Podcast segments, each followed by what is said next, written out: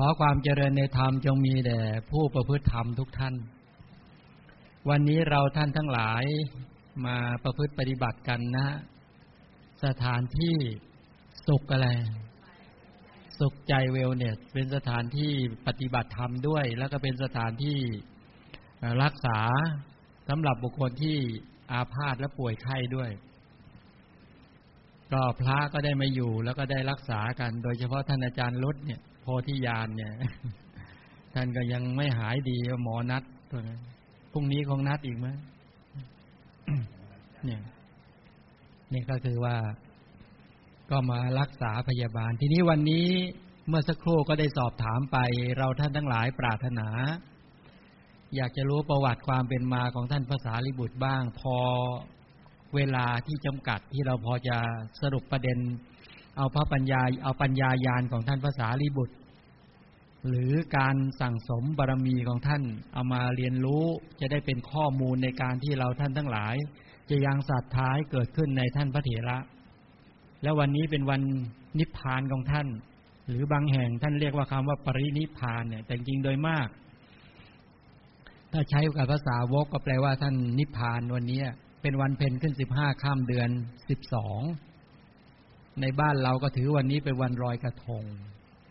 พอวันลอยกระทงโดยส่วนใหญ่ก็คือเดี๋ยวนี้ทั้งประเพณีพราหมณ์ประเพณีพุทธก็เลยมาเชื่อมต่อกันไปมาก็เลยนึกไม่ออกว่าจะเอายังไงใช่ไหมแท้ที่จริงการลอยกระทงเนี่ยถ้าประเพณีพุทธศาสนาบ่งบอกถึงการที่เราใช้กระทงเนี่ยเข้าไปลอยในน้ำเพื่อต้องการจะบูชาลอยฝ่าพระบาทของพระสัมมาสัมพุทธเจ้าที่ริมฝั่งแม่น้ำอะไรนะนัมมาธานาทีซึ่งเป็นภพที่อยู่ของพญานาคพระบรมศาสดาเคยประทับลอยฝ่าพระบาทเขาไว้แต่มนุษย์ไม่สามารถที่จะไปหาที่ตรงนี้เจอก็เลยว่าคิดถึงว่าปรารถนาอยากจะบูชาลอยฝ่าพระบาทของพระสัมมาสัมพุทธเจ้าก็เลยนำกระทงใช่ไหมไปบูชาคิดว่าแม่น้ำมันเชื่อมกันหมดทั้งโลกอยู่แล้วเมื่อเราเอากระทงลอยบนแม่น้ำเนี่ยก็ชื่อว่าเนี่ยเราได้ไปลอยถึงฝ่าพระบาทของพระสัมมาสัมพุทธเจ้าที่ประทับอยู่ณริมฝั่งแม่น้ำนัมมาธานาทีโน้นก็ถือกันอย่างนี้เพื่อจะได้บูชาพระจริยาคุณของพระสัมมาสัมพุทธเจ้าซึ่งบำเพ็ญมาอย่างยาวนานในสังสารวัฏสี่สองขายยิ่งด้วยแสนมหากัปแล้วก็บูชาพระสรีระคุณแล้วบูชาพระพุทธคุณของพระสัมมาสัมพุทธเจ้ามีพระสัพพัญญุตญาณเป็นต้นด้วยแล้วก็ถือกันมาอย่างนี้พุทธบริษัทแต่พอมาอยู่ต่อมาเอาพราหมณ์อยากมีส่วนด้วย เอาอยากมีส่วนด้วยเอาไหว้บูชาเจ้าแม่คงคาก็แล้วกันอ้าวตัวเนี้ย เอาไปมาก็เลยเอาและหนุ่มสาวอยากจะไปลอยกระทงคู่กันเพื่ออธิษฐานกันจะได้เกิดทุกภพทุกชาติเนี่ยนะไปมาก็เลยไปเย็บกระทงติดกันไป เคยไปไหมเคยใช่ไหมมีอยู่คู่หนึ่งมันโกรธกันตายเลยเย็บกระทงติดกันนี่กระทงของผู้ชายมันล่มมันก็เลยลากของผู้หญิงล่มเลยก็โอ้โหทะเลาะกันเลยวันนั้นอันนี้ไม่เข้าใจแต่ว่าจริงเราท่านทั้งหลายในฐานะที่เป็นพุทธบริษัทก็ให้นึกถึงพระผู้มีพระภาคเจ้าในประวัติของท่านพระสารีบุตรเนี่ยมีอยู่หลายที่ท่านในพระไตรปิฎกในพระสุตตันตปิฎกเนี่ยเล่มที่24ในคุถกนิกายคัมภีร์อปทานในเถราปทานประวัติในอดีตชาติของพระเถระของพระสารีบุตรสารีปุตตะเถราปทานเนี่ยนะพระอานนท์ก็กล่าวบอกว่ากล่าวประวัติความเป็นมาของท่านเป็นไปตามลำดับทีนี้จริงๆประวัติที่พรรณนาในที่นั้นก็พรรณนาความสวยสดงดงามของป่าไม้ลำเนาไพรเป็นต้นเหล่านี้แต่ถ้าเราต้องการอยากจะรู้ว่าในกรณีแห่งประวัติของพระเถระในอดีตเนี่ยก็หมายความว่าท่านพูดถึงในด้านในสมัยท่านก็เล่าประวัติของท่านเองนะท่านบอกว่าข้าพเจ้าอยู่ในอาสมว่างั้นเถอะคือท่านเป็นดาบทมีชื่อว่าสุรุจิมีศีลสมบูรณ์ด้วยข้อวัดมีปกติเพ่งฌานก็แปลว่าท่านได้ฌานสมาบัติยินดีในฌานในการทุกเมื่อนั่นแหละท่านได้อภิญญา5แล้วท่านมีลูกศิษย์อยู่ 1,024 คนทั้งหมดนั้นเป็นพราหมณ์ก็มีชาติตระกูลมียศด้วยปฏิบัติข้าพเจ้าอยู่หมายความว่า ท่านเล่าประวัติของท่านสมัยท่านเกิดทันสมัยพระอโนมทักษีสัมมาสัมพุทธเจ้าเนี่ยในยุคนั้นเนี่ยท่านเป็นพราหมณ์แล้วก็ต่อมาท่านก็เข้าพาด้วยพร้อมด้วยลูกศิษย์เนี่ยประมาณพันกว่าคนเนี่ยนะบางแห่งก็กล่าวว่า 7,000 คนแต่ในที่เนี้ยบางคัมภีร์ก็บอกว่าพันกว่าท่านลูกศิษย์พันกว่าท่านเข้าไปอยู่ในป่าและแต่ละท่านก็ได้ฌานสมาบัติ8แล้วก็ได้อภิญญา5ด้วยได้ทิพจักขุก็คือตาทิพทิพโสตาก็หูทิพด้วยก็มีรู้วาลจิตรู้ความคิดของบุคคลอื่นเป็นต้นด้วยอย่าได้แค่อภิญญา5นะท่านก็บอกว่าครับท่านมีสิทธิ์ของท่านนั้นน่ะเข้าใจในตัวบทในหลักในไวยากรณ์ฉลาดในการพยากรณ์เป็นต้นด้วยแล้วก็สำเร็จในวิชาทำนายลักษณะ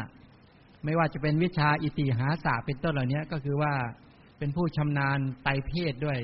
ถ้าอย่างปัจจุบันก็คือจบด็อกเตอร์ก็ถือจบทั้งปริญญาตรีโทและเอกใช่ไหมจบไตรเพศในสมัยก่อนก็เป็นไปลักษณะอย่างนั้นแล้วท่านก็บอกว่าสิทธิ์ของท่านเนี่ยฉลาดในลางบอกเหตุในนิมิตในลักษณะเป็นผู้ศึกษามาดีในเรื่องดินในเรื่องพื้นแผ่นดินในเรื่องของอากาศสิทธิ์เหล่านั้นก็เป็นผู้ที่มักน้อยด้วยสันโดษมีปัญญารักษาตนบริโภคแต่น้อยไม่โลภสันโดษตามมีตามได้ปรนติบัติข้าพเจ้าอยู่เสมอนี่ท่านพรรณนาบอกว่าท่านมีสิทธิ์ของท่านเองเนี่ยเพ่งฌานเหมือนกันได้ปฐมฌานทุติยฌานตติยฌานจตุตฌานแล้วก็ได้อรูปฌานด้วยสามารถแสดงอภิญญาได้ด้วยไม่ว่าจะเป็นตาทิพย์หูทิพย์เนี่ยรู้ใจคนอื่นระลึกชาติได้เป็นต้นเหล่านี้และท่านก็บอกว่าบรรดาสิทธิ์ของท่านก็เป็นไปในทรองแบบนี้ท่านระลึกชาติได้สิทธิ์ก็ระลึกชาติได้ท่านมีตาทิพย์สิทธิ์ก็มีตาทิพย์ท่านมีหูทิพย์สิทธิ์ก็มีหูทิพย์เนี่ยแสดงให้เห็นชัดว่าในยุคก่อนเนี่ย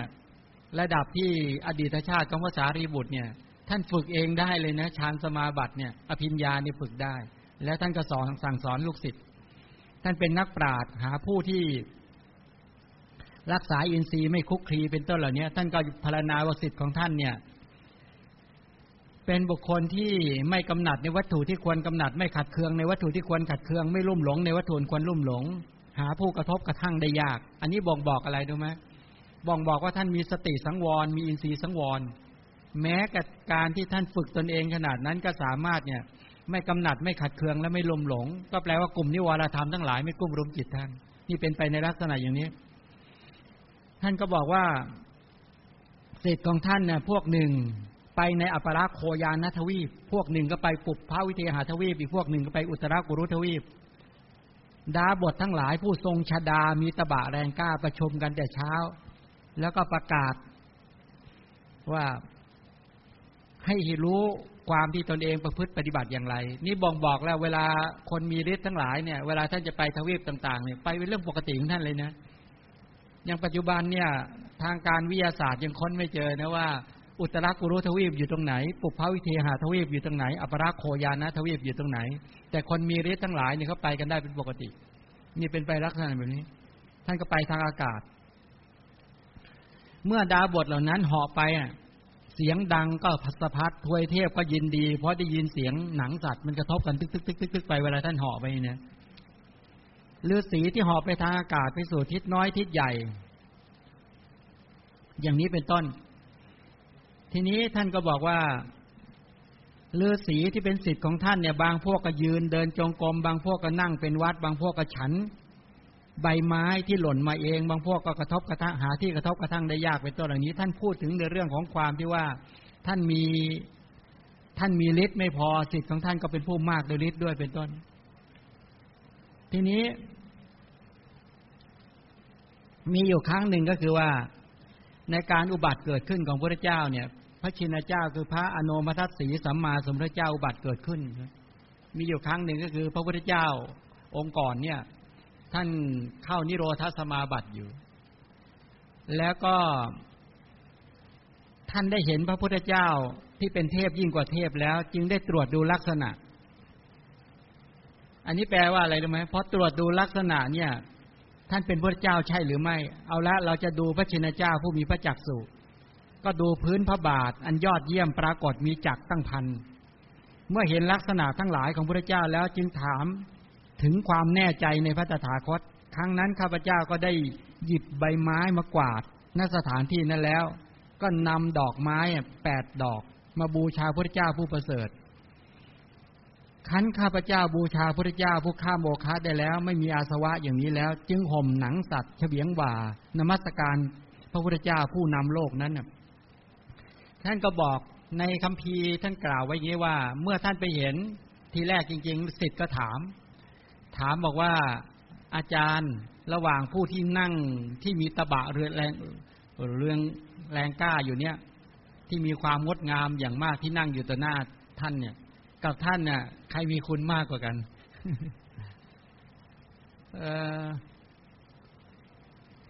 ดาบทเนี่ยก็อุทานบอกว่าท่านพูดอย่างนั้นได้อย่างไรทำไมท่านเอาเมล็ดกรวดเล็กๆเนี่ยไปเปรียบกับขุนเขาสิเนรุบอกว่าเทียบไม่ได้เลยอย่างนี้เป็นต้นบ่งบอกให้เห็นว่าคนที่สั่งสมอัธยาศัยศึกษามาดีเนี่ยคนที่เคยจบพระไตรปิฎกมาในทุกๆอัตภาพเนี่ยนะหรือหลายๆอัตภาพเนี่ยเวลาเห็นพระเจ้าเนี่ยไม่ต้องมีใครบอกว่าเป็นพระเจ้าก็จะรู้ทันทีว่าท่านผู้นี้เป็นพระเจ้าอันนี้เป็นการสั่งสมตัวสติและก็ตัวกำลังของสัญญาที่มีความแข็งแรงและมั่นคง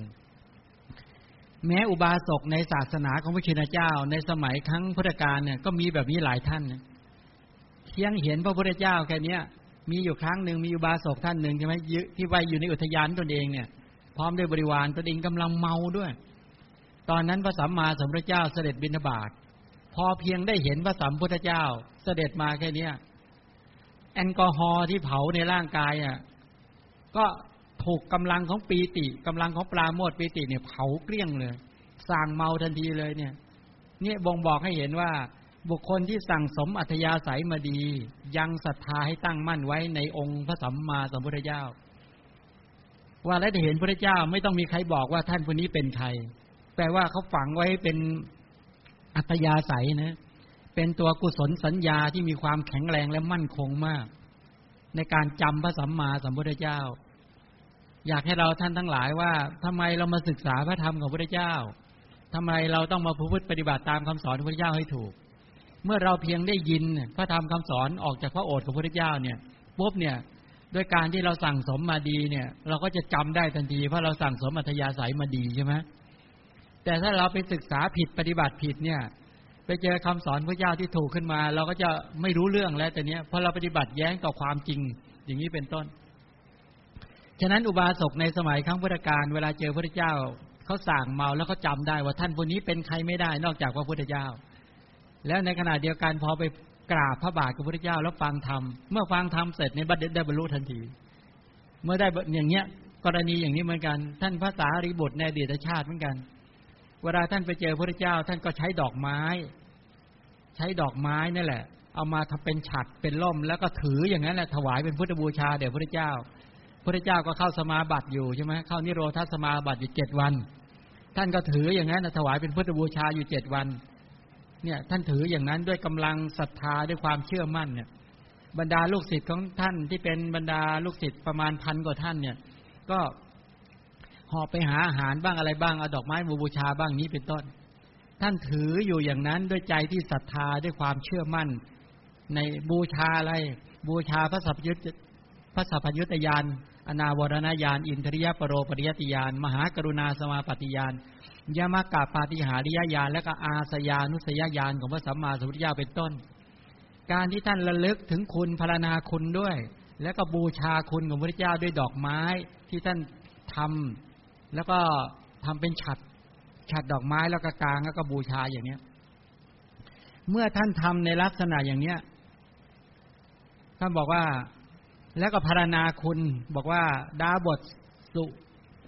สุรุจิก็กล่าวชมเชยพยานของพระพุทธเจ้าบอกว่าข้าแต่พระสัตยามภูผู้มีพระคุณอันหาประมาณไม่ได้ขอพระองค์จงช่วยสัตว์เนี่ยโลกนี้ให้พ้นจากชาติภัยชราภัยหรือพ้นจากสังสารวัฏเถิดสัตว์เหล่านั้นอาศัยการพบเห็นพระองค์แล้วจะข้ามกระแสแห่งความสงสัยคือตัววิจิกิจฉาเป็นต้นได้แล้วก็พระองค์ทรงเป็นพระบรมศาสดาเป็นยอดเป็นธงชัยเป็นเสาหลักเป็นจุดหมายเป็นที่พึ่งเป็นดุจดวงประทีปของสัตว์ทั้งหลาย เป็นผู้สูงสุดกว่าเทวดาและมนุษย์ทั้งหลายข้าแต่พระสัพพัญญูน้ำในมหาสมุทรสามารถที่จะประมาณได้ด้วยการมาตรวงแต่พยานของพระองค์ไม่มีใครเลยที่จะสามารถประมาณได้เลยข้าแต่พระสัพพัญญูแผ่นดินยังสามารถที่จะนำมาวางไว้บนตราชั่งแล้วชั่งดูได้แต่พระสัพพัญญุตญาณของพระพุทธเจ้าไม่มีใครสามารถที่จะชั่งดูได้ข้าแต่พระสัมพัญญูอากาศยังสามารถที่จะใช้เชือกหรือนิ้วมือวัดดูได้แต่พยานของพระองค์ไม่มีใครสามารถที่จะวัดดูได้น้ำในมหาสมุทรทั้งหมดและแผ่นดินทั้งสิ้นเนี่ยบุคคลยังสามารถข้ามได้แต่พระพุทธญาณไม่ควรโดยการนับโดยการเปรียบเทียบอย่างนี้เป็นต้นนี่ท่านก็พรรณนานะเนี่ยดาบทสุรุจิเนี่ยอดีตชาติของพระสารีบุตรเนี่ยได้พบพระพุทธเจ้าคือโนมทัสสีแล้วท่านก็พรรณนาฉะนั้นการกล่าวพรรณนาคุณบูชาพยานของพระพุทธเจ้าอย่างเนี้ยเป็นกุศลมั้ยเหมือนเรามาสวดมนต์ไหว้พระแล้วก็บูชาอรหังเป็นผู้ไกลจากกิเลสสัมมาสัมพุทโธเป็นผู้ตรัสรู้ชอบได้ด้วยพระองค์เองเนี่ยอันนี้ก็คือเชยชมหรือบูชาพยานของพระพุทธเจ้านั่นแหละข้าแต่พระองค์ผู้เป็นผู้มีพระจักษุคือปัญญาจักษุเป็นต้นจิตของเหล่าสัตว์เหล่าใดแล่นไปในโลกพร้อมทั้งเทวโลกสัตว์ผู้มีจิตเหล่านั้นได้อยู่ในข่ายแห่งพยานของพระองค์แล้วก็แปลว่าอะไรรู้มั้ยหมู่สัตว์ทั้งหลายเนี่ยที่แล่นไปในโลกเนี่ยมีจิตที่แล่นไปจิตของสัตว์ทั้งหลายก็แล่นไปในสีเสียงกลิ่นรสโผฏฐัพพะทั้งหลายเหล่านี้อย่างเราท่านทั้งหลายเนี่ยเราไม่เคยรู้หรอกว่าคนคนนี้คิดอะไรจิตเนี่ยมีความกำหนัดขัดเคืองลุ่มหลงอย่างไรแต่พยานของพระสัมมาสัมพุทธเจ้าเนี่ยสามารถส่องมาดูใจสัตว์ทั้งหลายไม่ว่าจะเป็นมนุษย์เทวดาหรือพรหมเนี่ยรู้ด้วยว่าสัตว์เหล่านี้มีราคะมีโทสะมีโมหะมีกิเลสหนามีกิเลสน้อยอย่างไรเป็นต้นเหล่านี้มีอัธยาศัยดีอัธยาศัยเลวมีศรัทธามากมีศรัทธาน้อยมีความเพียรมากมีความเพียรน้อยเป็นต้นพระสัมมาสัมพุทธเจ้านั้นมีพยานที่สามารถอย่างรู้หมู่สัตว์แบบนี้พระองค์ผู้ทรงบรรลุสัมมาสัมโพธิญาณอย่างสูงสุดทั้งสิ้นด้วยพยานใดพระองค์ทรงย่ำยีอัญญเดรัจฉีทั้งหลายด้วยพยานนั้นพระเถระทั้งหลายก็กล่าวบอกว่าท่านสุรุจิดาบทนั้นน่ะกล่าวคาถานี้แล้วก็ปูราดหนังเสือนั่งบนแผ่นดินแล้วก็กล่าวว่าขุนเขายังลงในห้วงมหานพ 84,000 โยชน์สูงขึ้นอีก 84,000 โยชน์ขุนเขาสิเนรุสูงสุดเท่านั้นภูเขาสิเนรุนั้นทั้งด้านยาวทั้งด้านกว้างมีความกว้างถึงเพียงนั้นก็ยังถูกบดให้ละเอียดด้วยแสนโกฏด้วยการนับข้าแต่พระสัพพัญญูผู้ตั้งคะแนนไว้ตรงนี้ก็หมายความว่าเป็นผู้ที่ผงแห่งภูเขาสิเนรุจะพึงหมดสิ้นไปก่อนแต่พยานของพระองค์ไม่มีใครสามารถที่จะนับได้เขาหมายความบอกว่าขุนเขาสิเนรุแม้จะสูงขนาดนั้นน่ะวันเวลาผ่านไปมันก็หมดที่สุดจริงๆมันก็ดับหรือก็หมดได้หรือถ้าเราจะเอาฝุ่นที่เป็นในโลกใบนี้ทั้งหมดเนี่ยเอาฝุ่นในโลกใบนี้ขึ้นมาเป็นแต่ละเม็ดแต่ละเม็ดแต่ละเม็ดมานั่งนับเนี่ยเราสามารถที่จะคำนวณได้แต่ไม่มีใครสามารถที่จะไปคำนวณพยานของพระสัมมาสัมพุทธเจ้าหรือจะไปเทียบกับพยานของพระพุทธเจ้าไม่ได้เลยอย่างนี้เป็นต้นนี่คือการที่ท่านพรรณนาเชยชมพยานของพระพุทธเจ้าแล้วก็บอกว่าการที่ท่านพรรณนาพยานของพระพุทธเจ้าอย่างเนี้ยด้วยการกล่าวบูชาพระคุณของพระพุทธเจ้าเนี่ยต่อมาเนี่ยพระโนมทัสสีสัมมาสัมพุทธเจ้าเนี่ยก็ตรัสกับสาวกในครั้งนั้นบอกว่าเราจะพยากรณ์ดาบทผู้ใช้ดอกไม้บูชาเราและก็ชมเชยพยานของเราเนืองๆเนี่ยขอท่านทั้งหลายจงฟังและเราจะกล่าวว่างั้นเทวดาทั้งปวงทราบพระดำรัสของพระพุทธเจ้าที่มาประชุมกันและก็ประสงค์ที่จะฟังพระสัทธรรมในครั้งนั้นก็เข้ามาเฝ้าพระพุทธเจ้าในครั้งนั้นเทวดาก็มากันทั่วโลกธาตุนี่นะทีนี้เมื่อมาแล้วท่านพระพุทธเจ้าก็บอกว่าท่านผู้นี้ที่กล่าวเชยชมของเราท่านบอกว่าท่านจะพยากรณ์บุญของท่านผู้นี้กำลังกุศลที่เกิดขึ้นจากการบูชาพระพุทธเจ้าเนี่ยว่ากำลังบุญเนี่ยว่ามีมากขนาดไหนแล้วท่านก็บอกว่า หมู่เทวดาผู้มีฤทธิ์ที่มาฟังธรรมพระพุทธเจ้าในครั้งนั้นพระพุทธเจ้าบอกว่าพระพุทธเจ้าตรัสว่ากองทัพสี่เหล่าพลช้างพลม้าพลรถพลเดินเท้าจากแวดล้อมท่านผู้นี้เป็นนิด คือถ้าไปเกิดนะอัตภาพใดทั้งหลายเหล่านี้ก็คือจะเป็นใหญ่นี้เป็นผลแห่งการบูชาพระเจ้าเครื่องดนตรีเนี่ยประมาณ 1,060 ชิ้นกลองที่ประดับประดาดิสวยงามจากบำรุงบำเรอผู้นี้เป็นนิดนี้เป็นผลแห่งการชื่นชมและบูชาคุณของพระเจ้าสตรีล้วนๆเนี่ย 16,000 นางนะประดับตกแต่งสวยงามเนี่ยแล้วก็มีหน้ากลมโตมีปกติร่าเริงรูปร่างงามเป็นต้นเหล่านี้เนี่ยจักแวดล้อมท่านผู้นี้เป็นนิดนี่เป็นผลแห่งการบูชาพระเจ้าผู้นี้จักรื่นลมในเทวโลกตลอดแสนกับจักเป็นพระเจ้าจักรพรรดิอีกพันชาติแล้วก็จักเป็นจอมเทพแห่งเทวสมบัติอีกพันชาติจักได้เป็นพระเจ้าเทศราชอันไพบูลย์นับไม่ได้ก็คือเป็นพระเจ้าแผ่นดินนับไม่ได้นับไม่ถ้วนเมื่อพบสุดท้ายมาถึงผู้นี้จะเกิดเป็นมนุษย์นางพรามณีชื่อว่าสาลีจะตั้งครรภ์แล้วผู้นี้จะปรากฏนามว่าสารีบุตรตามชื่อและโคตรของมารดาจะเป็นผู้มีปัญญาหลักแหลมจะเป็นผู้ไม่มีความกังวลเนี่ยนี่ผลบุญแห่งการที่บูชาพระพุทธเจ้านะแล้วก็บอกว่าละทิ้งทรัพย์ประมาณ80โกฏแล้วก็จะออกบวชจะเที่ยวแสวงหาความสงบทั่วแผ่นดินในกลับที่นับไม่ได้จากกลับนี้ไปพระบรมศาสดามีนามว่าโคตมะตามพระโคตทรงสมภพในราชตระกูลโอกากราชจากอุบัติเกิดขึ้นในโลกดาบทนี้มีนามว่าสารีบุตรเป็นธรรมทายาทเป็นโอรสที่ธรรมะเนรมิตขึ้นจากเป็นอัครสาวกของพระบรมศาสดาพระองค์นั้นแม่น้ำพาคีรถีที่ไหลมาจากภูเขาหิมพานต์ไหลลงสู่มหาสมุทรทำมหาสมุทรให้เต็มแม้ชั้นใดสารีบุตรก็ชั้นนั้นเหมือนกันจักเป็นผู้สามารถแกล้วกล้าในไตรเพศจักสำเร็จปัญญาบารมีแล้วในหมู่สัตว์ที่อิ่มเอิบได้ตั้งแต่ป่าหิมพานต์จนถึงทะเลมีห้วงน้ำใหญ่กว้างขวางในช่วงระหว่างนี้มีกองทรายอยู่ขนาดเท่าใดสามารถที่จะคำนวณนับไม่ได้แม้กองทรายขนาดเท่านั้นสามารถจะคำนวณนับได้โดยไม่มีเหลือโดยประการนับโดยวิธีใดแต่ปัญญาของท่านพระสารีบุตรเนี่ยจะมีที่สุดโดยวิธีนับนัดหาไม่ได้นี่เป็นต้นอันนี้ก็คือว่าบ่งบอกว่าท่านพรรณนาคุณของพระพุทธเจ้าท่านเลยได้อานิสงส์นับตั้งแต่การเกิดเป็นเทพเทวดาทั้งหลายเป็นไปตามลำดับแล้วก็ไปเป็นเจ้าจากพระเจ้าจักรพรรดิเนี่ยพันอัตภาพแล้วจะเป็นพระเจ้าเป็นดินเนี่ยนับไม่ได้แล้วในชาติสุดท้ายจะมาเกิดเป็นมนุษย์แล้วต่อมาก็จะมาเกิดในบุตรเป็นบุตรของนางสาลีชื่อว่าสารีบุตรเป็นต้นเหล่านี้อันนี้พระเจ้าองค์ก่อนนะพยากรณ์เขาไว้แล้วที่สุดก็เป็นไปในลักษณะอย่างนี้อันนี้ชี้ให้เห็นว่าท่านแสดงผลกรรมที่เกิดมาในภพสุดท้ายฉะนั้นท่านพระสารีบุตรเนี่ยหลังจากที่ท่านก็มาเล่าจริงๆท่านเล่าประวัติท่านเองด้วยนะท่านเล่าให้พระเจ้าฟังด้วยแล้วก็ให้กับบรรดาสัตว์ที่วิหาริกเป็นต้นฟังด้วยแล้วพระเจ้าก็รับรองทีนี้พูดให้เห็นว่าเนี่ยกรรมที่ท่านทำมา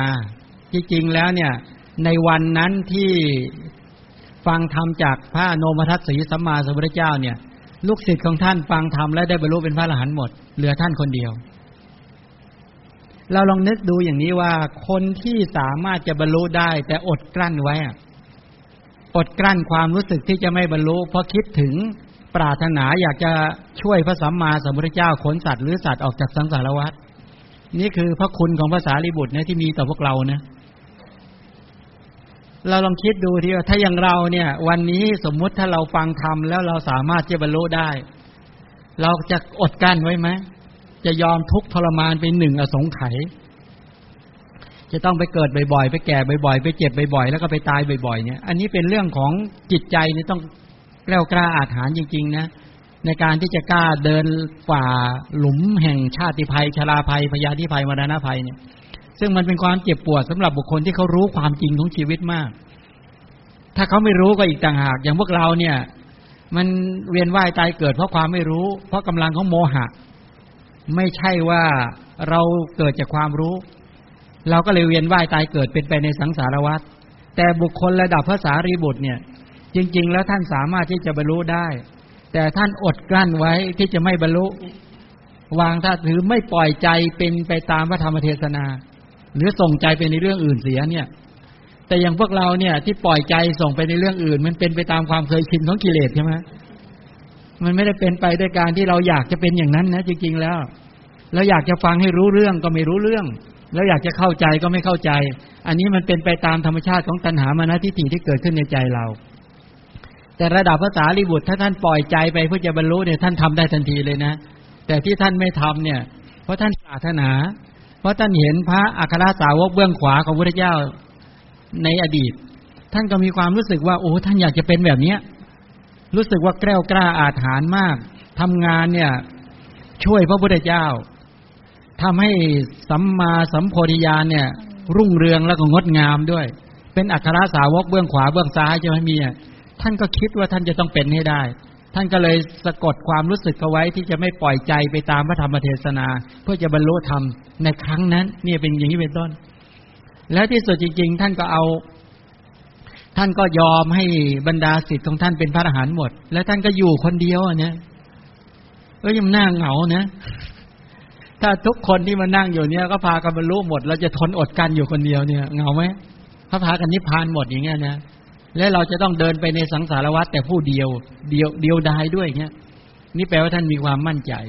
ในกำลังกุศลที่ท่านทำอย่างนี้เป็นต้นนี่คือประวัติของท่านโดยย่อๆแบบนี้ทีนี้ก็คือว่าหลังจากนั้นแล้วก็เป็นอย่างนั้นแหละเมื่อท่านอุบัติเกิดขึ้นมาในอัตภาพนี้ท่านก็เกิดในตระกูลพราหมณ์เป็นบุตรของนางสารีใช่ไหมชื่อว่าสารีบุตรเรียกตามชื่อโคนนั่นตามแม่ต่อมาท่านก็มีเพื่อนคือโกริตะก็คือโมคคารนะใช่ไหมแล้วต่อมาที่บอกตามประวัติที่เรารู้กันก็คือว่าท่านก็ชอบไปตามที่ต่างๆไปดูนะดูละครดูการละเล่นทั้งหลายเนี่ยเมื่อบารมีญาณของท่านเนี่ยอัธยาศัยเต็มเปี่ยมมีวันหนึ่งท่านก็ไปดูการละเล่นเนี่ยท่านก็เกิดสังเวคญาณนะญาณปัญญาก็เกิดขึ้นในใจขึ้นมาเราเคยเป็นไหมดูละครแล้วไม่สนุกอ่ะไม่สนุกเพราะว่าตัณหาไม่ชอบมันเกิดเครียดใช่ไหมอันนั้นคนเรื่องนะการดูไม่สนุกเพราะไปเห็นความจริงของชีวิตว่าบุคคลเหล่านี้เดี๋ยวก็แก่เดี๋ยวก็เจ็บเดี๋ยวก็ตายไม่ได้มีสาระอะไรกับชีวิตเลยก็เลยไม่สนุกก็ถามเพื่อนก็คิดอย่างนั้นเหมือนกันตนและพร้อมบริวารก็เลยแสวงหาอะไรว่าเป็นความสงบแสวงหาพระนิพพานอะไรจริงๆแล้วต่อมาก็เที่ยวไปแสวงหาแล้วก็เลยไปอยู่ในสำนักของท่านสัญชัยปริภาชกพอไปอยู่ในสำนักของอาจารย์สัญชัยปริภาชกเนี่ยท่านก็ไม่ได้ชอบใจนะท่านบอกเองนะว่าท่านเที่ยวไปทั่วชมพูทวีปต้องการอยากจะไปหาข้อมูลหาคำสอนที่มีสาระท่านบอกมันไม่มีเลยนะไม่มีสาระจริงๆต้องการหาศีลสาระสาระคือศีลสมาธิสาระสาระคือสมาธิปัญญาสาระคือปัญญาแต่ไปดูแล้วคำสอนต่างๆเนี่ยไม่มีสาระเลยไม่มีสาระของสิ่งเหล่านี้เลยเนี่ยท่านก็ไม่ได้วะท่านก็ไปเรื่อยๆแล้วมีอยู่วันหนึ่งใช่ไหมที่พระอัสสชิมาบิณฑบาตเนี่ยพอมาบิณฑบาตเนี่ยท่านก็เห็นอันนี้ให้สังเกตดูนะว่าพระอัสสชิเนี่ยไม่ได้สอนเลยนะที่แรกอ่ะแต่ทำไมท่านพระสารีบุตรเห็นท่านพระอัสสชิเดินบิณฑบาตแล้วเนี่ยยังใจให้ท่านพระสารีบุตรเชื่อมั่นทันทีว่าท่านพวกนี้ไม่ใช่คนธรรมดาแปลว่าอะไรรู้ไหมแปลว่าท่านศึกษาในเรื่องของสัมปชัญญะในฐานะเจ็ดมาดีนะนั้นมีสติสัมปชัญญะในการก้าวไปในการถอยกลับในการแลตรงในการแลเหลียวในการคู่เข้าเหยียดออกในการกินการดื่มการเคี้ยวการลิ้มในการถ่ายอุจจาระปัสสาวะในการยืนเดินนั่งนอนตื่นหลับพูดนิ่งคนที่มีสัมปชัญญะสี่มีทั้งกำหนดประโยชน์ได้ด้วยกำหนดความสบายหรือไม่สบายหรือถือกรรมฐานในการเดินไปก้าวไปถอยกลับด้วยแล้วก็มีอสัมโมหะสัมปชัญญะความเป็นผู้ฉลาดในการที่จะ ไม่มัวเมาไม่ลุ่มหลงในการมองโลกและชีวิตตามที่มันเป็นเห็นได้ตามความเป็นจริงอย่างนั้นด้วยเนี่ยคนที่เดินยืนนั่งนอนด้วยสติสัมปชัญญะอย่างแข็งแรงอย่างอุกฤษเนี่ยคนมีปัญญามองออกเอาอย่างพวกเราเดินเนี่ยถ้าคนมีปัญญาเขารู้เราไหมว่าเราเดินอย่างคนขาดสติรู้ไม่รู้รู้ทันทีใช่ไหมเวลาความโลภเกิดขึ้นเดินรู้ไหมเป็นยังไงวิ่งว่างเดินบ้างใช่ไหมความโกรธเกิดขึ้นเดินยังไงความหลงเกิดขึ้นเดินยังไงถ้าคนราคะจริตเดินยังไงคนโทสะจริตเดินยังไงคนโมหะจริตเดินยังไงคนวิตกจริตเดินยังไงคนศรัทธาจริตเดินยังไงคนปัญญาจริตเดินยังไงเนี่ยมันผลักออกมาหมดพฤติกรรมของหมู่สัตว์ทั้งหลายที่มันเดินยืนนั่งนอนเนี่ยกิเลสเหล่านี้ก็เป็นตัวขับเคลื่อนแต่ท่านเห็นว่าอัสสชิปุ๊บเนี่ยท่านประทับใจทันทีเพราะท่านมีปัญญาท่านดูออกว่าบุคคลเหล่านี้ไม่ธรรมดาแล้วท่านก็เดินตามไปเรื่อยๆเห็นปฏิกิริยาในการคู่เข้าในการเหยียดออกในการแลตรงในการแลเหลียวในการกินในการดื่มในการเคี้ยวในการลิ้มพอได้จังหวะแล้วท่านก็เข้าไปหาไปกราบก็ไปถามใช่ไหมว่าข้าแต่ท่านสมณะท่านเป็นศิษย์ของใครใครเป็นอาจารย์ของท่านท่านชอบใจธรรมะของท่านผู้ใดและอาจารย์ของท่านเนี่ยสอนธรรมะอย่างไรอย่างนี้เป็นต้นเนี่ยเข้าไปถามอันนี้บ่งบอกอะไรรู้ไหมคนในสมัยก่อนเวลาเจอหน้ากันเขาจะถามว่านี่เป็นศิษย์ของใครเขาถามถึงอาจารย์นะปัจจุบันเวลาเจอหน้ากันเราถามไหมว่าเอ้ยเป็นศิษย์ของใครหรือเป็นใครเป็นอาจารย์ของคุณเนี่ยแสดงให้เห็นชัดว่าสมัยก่อนเขาเป็นคนที่ศิษย์มีอาจารย์ใช่ไหมศิษย์ที่มีอาจารย์เนี่ยแต่ปัจจุบันนี้ไม่มีแล้วการถามลักษณะนี้เจอหน้ากันเราถามสบายดีไหมเราไม่ถามถึงว่าอาจารย์คือใครใช่ไหมไม่ได้ถามแบบนั้นแต่ก่อนเขาวัดกันที่ว่าอาจารย์สมัยก่อนกับปุรณะกัสสปะก็เป็นอาจารย์เนี่ยมัคคริโคสาละอชิตาเกศกัมพลปกุฏฐกัจจายนะนิคนนาตบุตรสัญชัยเวรพบุตรอาจารย์ของพระสารีบุตรคนแรกก็คือเนี่ยอาจารย์สัญชัยเนี่ยอาจารย์สัญชัยเนี่ยเป็นพวกอมลาวิเขปะทิฏฐิเป็นพวกที่มีทัศนคติที่ลื่นอย่างกับปลาไหลลื่นอย่างกับปลาไหลเป็นคนที่ไม่ยืนยันอะไรตายตัวเพราะกลัวจะผิดและเพราะไม่รู้เนี่ยนะคนก็ไปมองว่าฉลาดที่จริงท่านอาจารย์สัญชัยปริภาชกเนี่ยเป็นพวกกลุ่มมิจฉาญาณะคือโมหะมีกำลังมากเพราะลักษณะของโมหะนี่คล้ายปัญญามากนะรู้ไหมรู้แต่รู้ผิดแต่ด้วยความไม่แน่ใจกลัวจะผิดก็เลยไม่กล้ายืนยันในทัศนะของตนเองว่าใช่หรือไม่ใช่อย่างไรจึงไม่ตอบอะไรตายตัวหรือยืนยันลงไปทันทีลัทธินี้จะมีการเขาเรียกว่ามีปัญหาเป็นพันๆข้อเงี้ยถ้าใครอยู่ในลัทธินี้ก็จะมีปัญหามากที่ไปสอบถามใครเนี่ยคนคนนั้นก็ตอบตนเองไม่ได้อย่างนี้เป็นต้นพอหลังจากท่านพระสารีบุตรเจอพระอัสสชิก็ไปถามลักษณะเนี้ยท่านพระอัสสชิก็บอกว่าพระสัมมาสัมพุทธเจ้าเนี่ยเป็นอาจารย์ของท่านและท่านชอบใจธรรมะที่พระพุทธเจ้าทรงแสดงไว้ท่านพระสารีบุตรก็เลยบอกว่าขอให้ช่วยแสดงพระธรรมหรือคำสอนของอาจารย์ของท่านเนี่ยบอกให้ข้าพเจ้าฟังด้วยอย่างนี้เป็นต้นพระอัสสชิก็บอกว่าท่านเป็นผู้ใหม่อยู่ใหม่ในพระธรรมวินัยนี้ไม่สามารถที่จะกล่าวโดยวิจิตพิสดารให้หรือเอาคำสอนพระเจ้ามากล่าวได้โดยตรงได้ทั้งหมดได้อย่างนี้เป็นต้นท่านพระสารีบุตรก็บอกว่าพยัญชนะมากจะมีประโยชน์อะไรแปลว่าบอกว่าท่านจะกล่าวมากหรือน้อยไม่ได้ถือเป็นประมาณหรอกการกล่าวน้อยส่วนการไปขยายเป็นพันในเป็นหมื่นในเนี่ยเป็นหน้าที่ของข้าพเจ้าเองเห็นไหมเนี่ยคนมีปัญญาเขาจะพูดแบบนี้อย่างถ้าถามว่าวันนี้ท่านอาจารย์จะเทศเรื่องอะไรเนี่ยแค่เทศสั้นๆก็ได้ที่เหลือนอกนั้นข้าพเจ้าจะเอาไปขยายเอง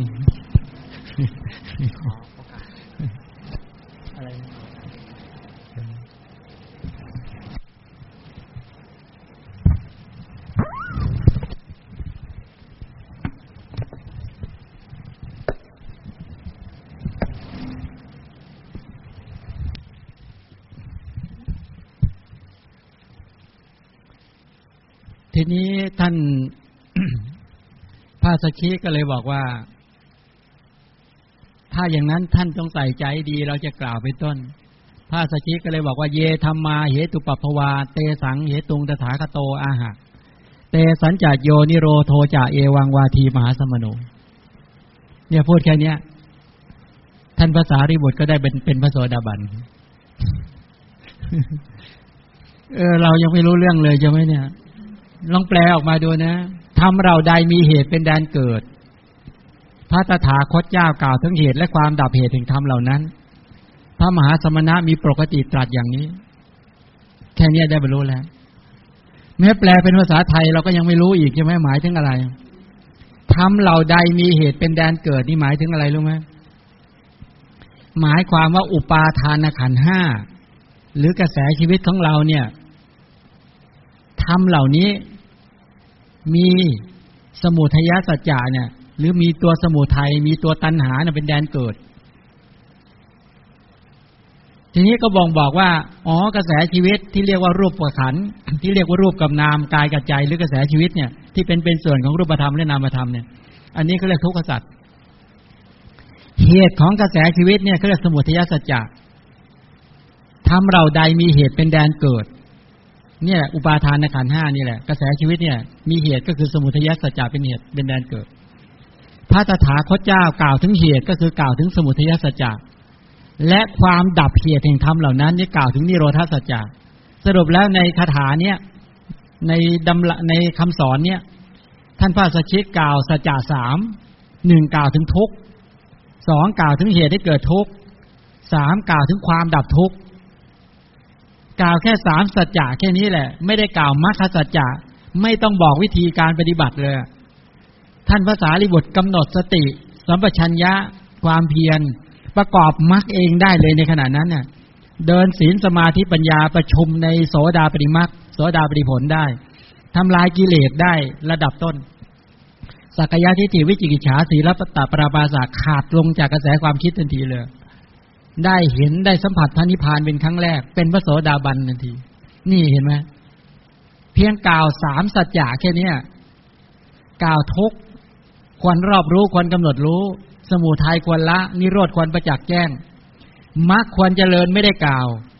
เมื่อกล่าวตัวทุกข์เนี่ยก็ยึดโยงถึงตัวว่าทุกข์เกิดขึ้นเพราะสมุทัยเมื่อกล่าวถึงสภาวะคือนิพพานที่สภาวะดับชาติทุกข์ชราทุกข์พยาธิทุกข์มรณะทุกข์ท่านเข้าใจมรรคทันทีฉะนั้นท่านประกอบศีลสมาธิปัญญาให้เกิดขึ้นในกระแสชีวิตแล้วก็ประชุมศีลสมาธิปัญญาในโสดาปฏิมรรคได้ท่านได้เป็นพระโสดาบันท่านก็กราบเท้าท่านอาจารย์บอกว่าท่านได้ดวงตาเห็นธรรมแล้วเป็นพระโสดาบันแล้วท่านก็บอกข้าแต่ท่านอาจารย์บัดนี้พระบรมศาสดาของเราเนี่ยประทับอยู่ที่ไหนพระสัชชีบอกว่าประทับอยู่ที่เวรุวันบอกงั้นท่านอาจารย์กลับไปก่อนข้าพเจ้ามีภารกิจที่จะต้องไปบอกข้อมูลเนี่ยคำสอนนี้อริยสัจนี้แก่เพื่อนซึ่งให้สัญญากันไว้ว่าถ้าใครไปเจอสิ่งที่ดีที่สุดสำคัญที่สุดในชีวิตเนี่ยให้ไปบอกกันก็เลยกราบลาแล้วก็อาจารย์กราบลาอาจารย์เนี่ยแล้วก็โหยไปด้วยปราโมทย์ปีติตื่นเต้นมากท่านพระโมคคัลลานะเห็นพระสารีบุตรเนี่ยเดินมาแต่ไกลอ่ะตื่นเต้นด้วยแค่เห็นเดินมาเนี่ยรู้แล้วว่าคงได้ธรรมะอันเลิศมาแล้วเห็นไหมอันนี้แปลว่าเขามองแค่จิตตชรูปเนี่ยเขารู้ทันทีอันนี้คือบ่งบอกถึงคนที่บำเพ็ญปัญญาญาณมาดีนะพอเห็นแค่นั้นแล้วก็ตื่นเต้นบอกว่าเพื่อนเราเนี่ยได้อมตะธรรมแล้วได้ธรรมที่ไม่ตายแล้วนี้เป็นต้นพอมาถึงก็บอกเพื่อนแล้วก็นั่งณอาสนะที่สูงกว่าให้เพื่อนนั่งอาสนะที่ต่ำกว่าบอกว่าจะบอกธรรมะอันเลิศอันประเสริฐแก่เพื่อนแล้วให้เพื่อนทรงใส่ใจให้ดีจงฟังว่างั้นเถอะแล้วก็กล่าวอย่างเมื่อสักครู่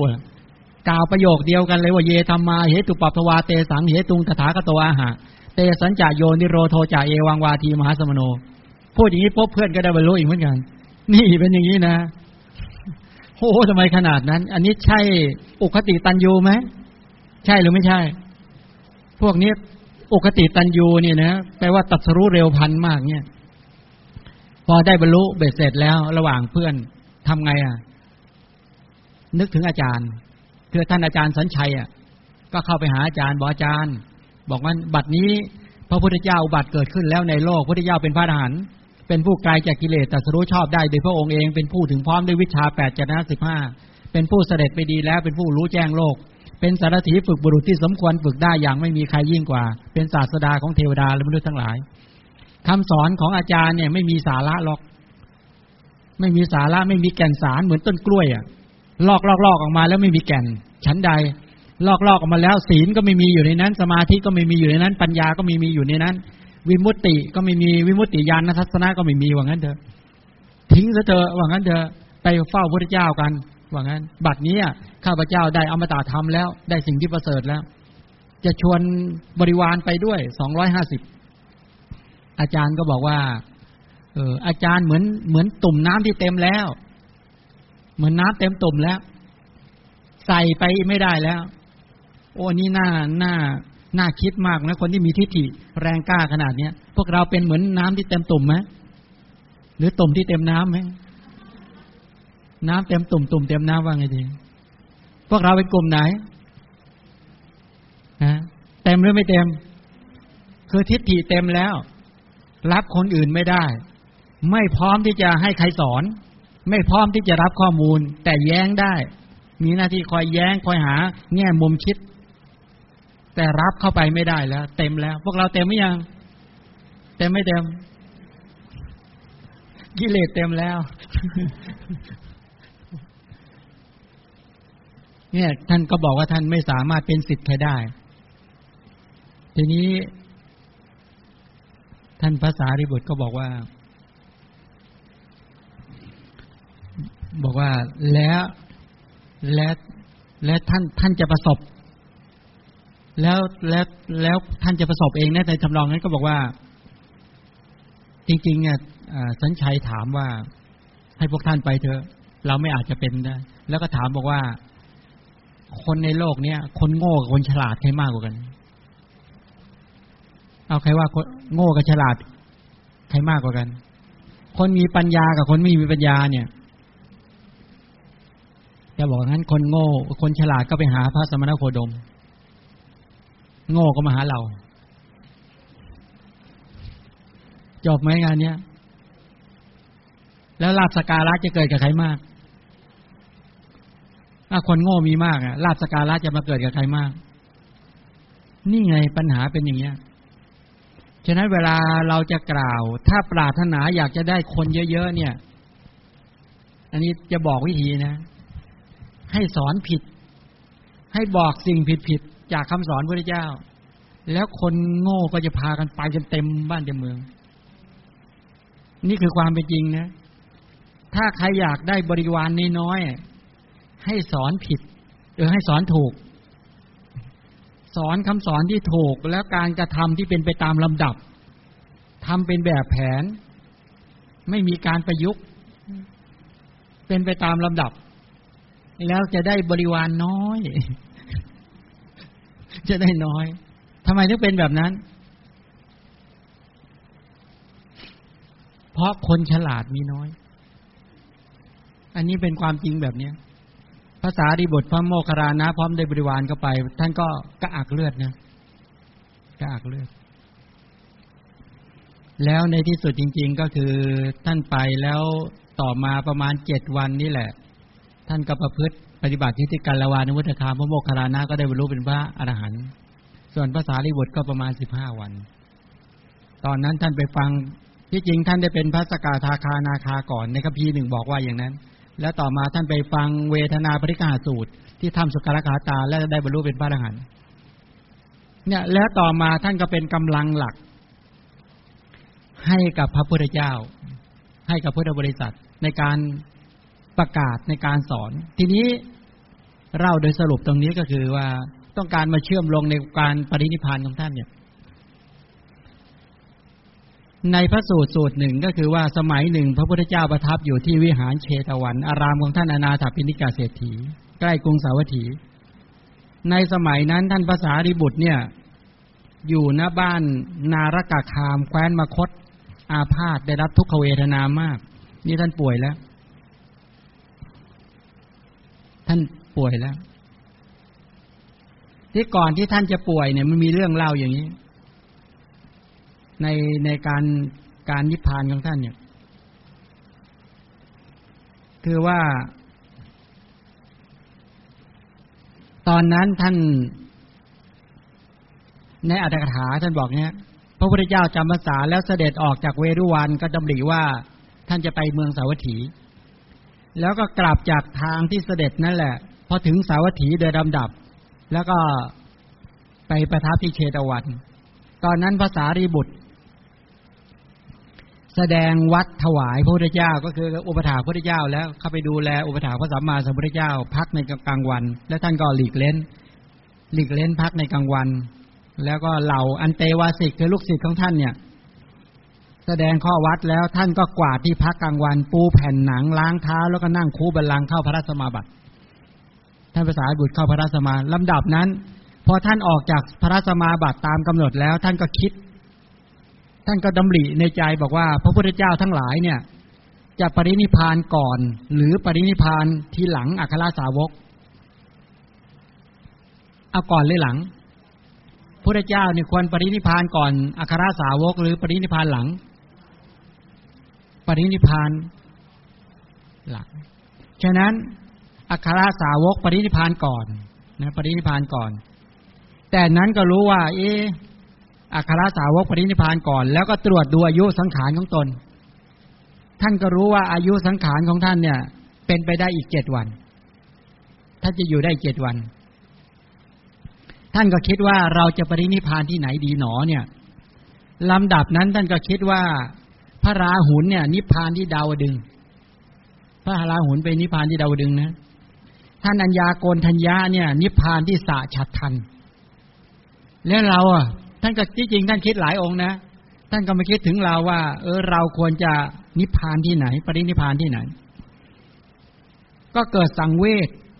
วชเนี่ยสังเวชของท่านในที่นั้นก็คือท่านรู้สึกสะดุ้งสะเทือนเห็นโทษของสังสารวัฏท่านปรารภถึงมารดาของมารดาท่านไงแม่คิดถึงแม่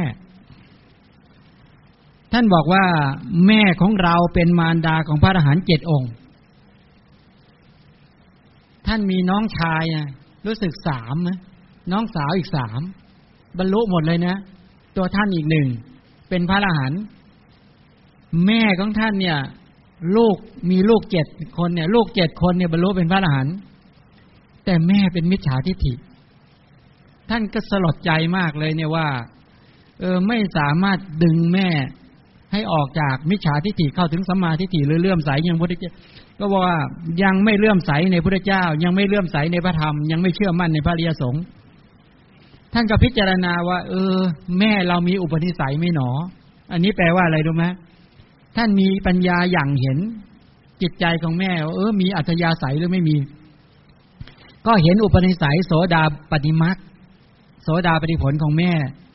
ก็ตรวจดูว่าแม่เนี่ยจะฟังธรรมะจากใครถึงจะได้บรรลุถ้าจะฟังธรรมจากพระพุทธเจ้าบรรลุท่านจะได้ไปนิมนต์พระเจ้าไปเทศใช่ไหมไปโปรดแม่ถ้าพระสาวกรูปไหนเนี่ยท่านจะไปหาแล้วจะเอาไปสอนแม่เพราะท่านคิดถึงแม่ท่านก็บอกว่าแม่จะต้องบรรลุพระธรรมเทศนาของเรานี่แหละว่างั้นเถอะ ของเราไม่ใช่ของใครคนอื่นถ้าเราพึงขวนขวายน้อย เราก็จะมีคนกล่าวบอกว่าพระสารีบุตรเถระเนี่ยเป็นที่พึ่งของชนเหล่าอื่นทั้งหลายได้แต่ไม่สามารถเป็นที่พึ่งให้กับแม่ได้ถ้าไม่โปรดแม่เนี่ยเสียหายมากถ้าใครมาตำหนิท่านคนที่มาตำหนิคนที่มีศีลคุณสมาธิคุณปัญญาคุณวิมุตติคุณวิมุตติญาณทัศนคุณระดับท่านเนี่ยจะพากันไปจมในบายทุกขติวิบัตินรก พอท่านคิดอย่างนี้แล้วเนี่ยท่านก็บอกว่าจริงๆแล้วเนี่ยในวันที่ท่านแสดงสมจิตสูตรเนี่ยเทวดาที่ได้บรรลุจากพระธรรมที่ท่านแสดงเนี่ยท่านกล่าวไว้ประมาณ 1,000 โกฏได้บรรลุอรหันต์เทวดาแทงตลอดมรรค3เนี่ยนับไม่ถ้วนแล้วก็ปรากฏในการตรัสรู้ที่อื่นอีกมากและตระกูลประมาณ 80,000 เนี่ยท ทำใจให้เลื่อมใสในพระสารีบุตรพากันไปเกิดในสวรรค์ทั้งนั้นอันนี้บ่งบอกให้เห็นว่าคนที่มีคุณธรรมอย่างมากมายระดับพระสารีบุตรเนี่ยคนพาคนไปสวรรค์พาคนไปสุคตินับไม่ถ้วนแต่ท่านก็สลดใจตรงที่ท่านไม่อาจจะเปลื้องแม้ความเห็นผิดของแม่ของคนเดียวได้เนี่ยท่านบอกว่าไม่ได้แล้วเดี๋ยวจะเป็นที่ครหาท่านจะขนขวายในการที่จะไปโปรดมารดาก่อนที่ท่านจะปรินิพพานเมื่อตกลงแล้วเนี่ยก็คิดอย่างนี้แล้วนะวันนี้แหละท่านว่าเราจะไปขออนุญาตพระพุทธเจ้าว่างั้นเถอะแล้วจึงเรียกพระจุนทะมาบอกว่าจุนทะเธอจงให้สัญญาแก่ภิกษุบริษัทก็คืออันเตวาสิกของท่านเนี่ย500รูปว่าท่านผู้มีอายุทั้งหลายจงถือเอาบาตรและจีวรไปนะพระสารีบุตรประสงค์จะไปบ้านนาลกะนารันทานั่นเองพระเถระก็ทำอย่างนั้นและภิกษุทั้งหลายก็เก็บเสนาสนะถือบาตรจีวรก็ไปสำนักของพระเถระพระเถระเก็บบาตรเก็บเสนาสนะปัดกวาดที่กลางวันและยืนที่ประตูการพักกลางวันก็ตรวจดูที่พักกลางวันก็คิดว่าบัดนี้เป็นการเห็นครั้งสุดท้ายแปลว่าท่านมองวัดเชตวันเนี่ยมองครั้งสุดท้ายแล้วจะไม่มีการกลับมาอีกแล้วแปลว่าท่านจะไปนิพพานแล้วภิกษุ500รูปแวดล้อมพระเถระก็บอกท่านก็บอกสัตธิวิหาริกของท่านบอกไปเฝ้าพระพุทธเจ้าไปกราบลาพระพุทธเจ้าแล้วท่านก็ไปถวายบังคมพระสัมมาสัมพุทธเจ้ากราบทูลแด่พระสัมมาสัมพุทธเจ้าบอกว่าข้าแต่พระองค์ผู้เจริญขอพระผู้มีพระภาคเจ้าทรงอนุญาตข้าพระองค์ขอพระสุคตจงอนุญาตนี้เป็นการปรินิพพานของข้าพระองค์คือขอลาปรินิพพานบอกว่าอายุสังขารของข้าพระองค์เนี่ยปลงลงแล้วบอกว่าปลงแล้วก็เพราะพระพุทธเจ้าทั้งหลายเนี่ยพอท่านไปกราบลาเพื่อจะทูลลาปรินิพพานเนี่ยพระเจ้าก็เป็นผู้มีสติสัมปชัญญะที่บริบูรณ์อยู่แล้วใช่ไหมพระองค์ก็พิจารณาว่าถ้าพระพุทธเจ้าบอกว่าเธอจงปรินิพพานเนี่ยถ้าพูดคำนี้ออกไปจะกลายเป็นการสรรเสริญความตายเป็นการส่งเสริมความตายว่างั้นท่านก็เลยไม่พูดคำนี้ถ้าพูดบอกว่าเธออย่าได้ปรินิพพานเนี่ยไอ้พวกมิจฉาทิฏฐิก็จะบอกว่าพระพุทธเจ้าเนี่ยสรรเสริญคุณของวัตตะของการเป็นอยู่ว่างั้นเลยคนที่เป็นมิจฉาทิฏฐิก็จะกล่าวโทษอย่างนั้นก็เลยไม่ตรัสทั้งสองคำนั้นพระเจ้าจึงตรัสบอกว่าสารีบุตรเธอจักปรินิพพานที่ไหนบอกจะปรินิพพานที่ไหนเมื่อพระสารีบุตรกราบทูลว่าข้าแต่พระองค์ผู้เจริญข้าพระองค์จักปรินิพพานในห้องที่ข้าพระองค์เกิดก็คือจะกลับบ้านแล้วก็จะไปนิพพานปรินิพพานที่ห้องเกิดของท่านน่ะที่ห้องเกิด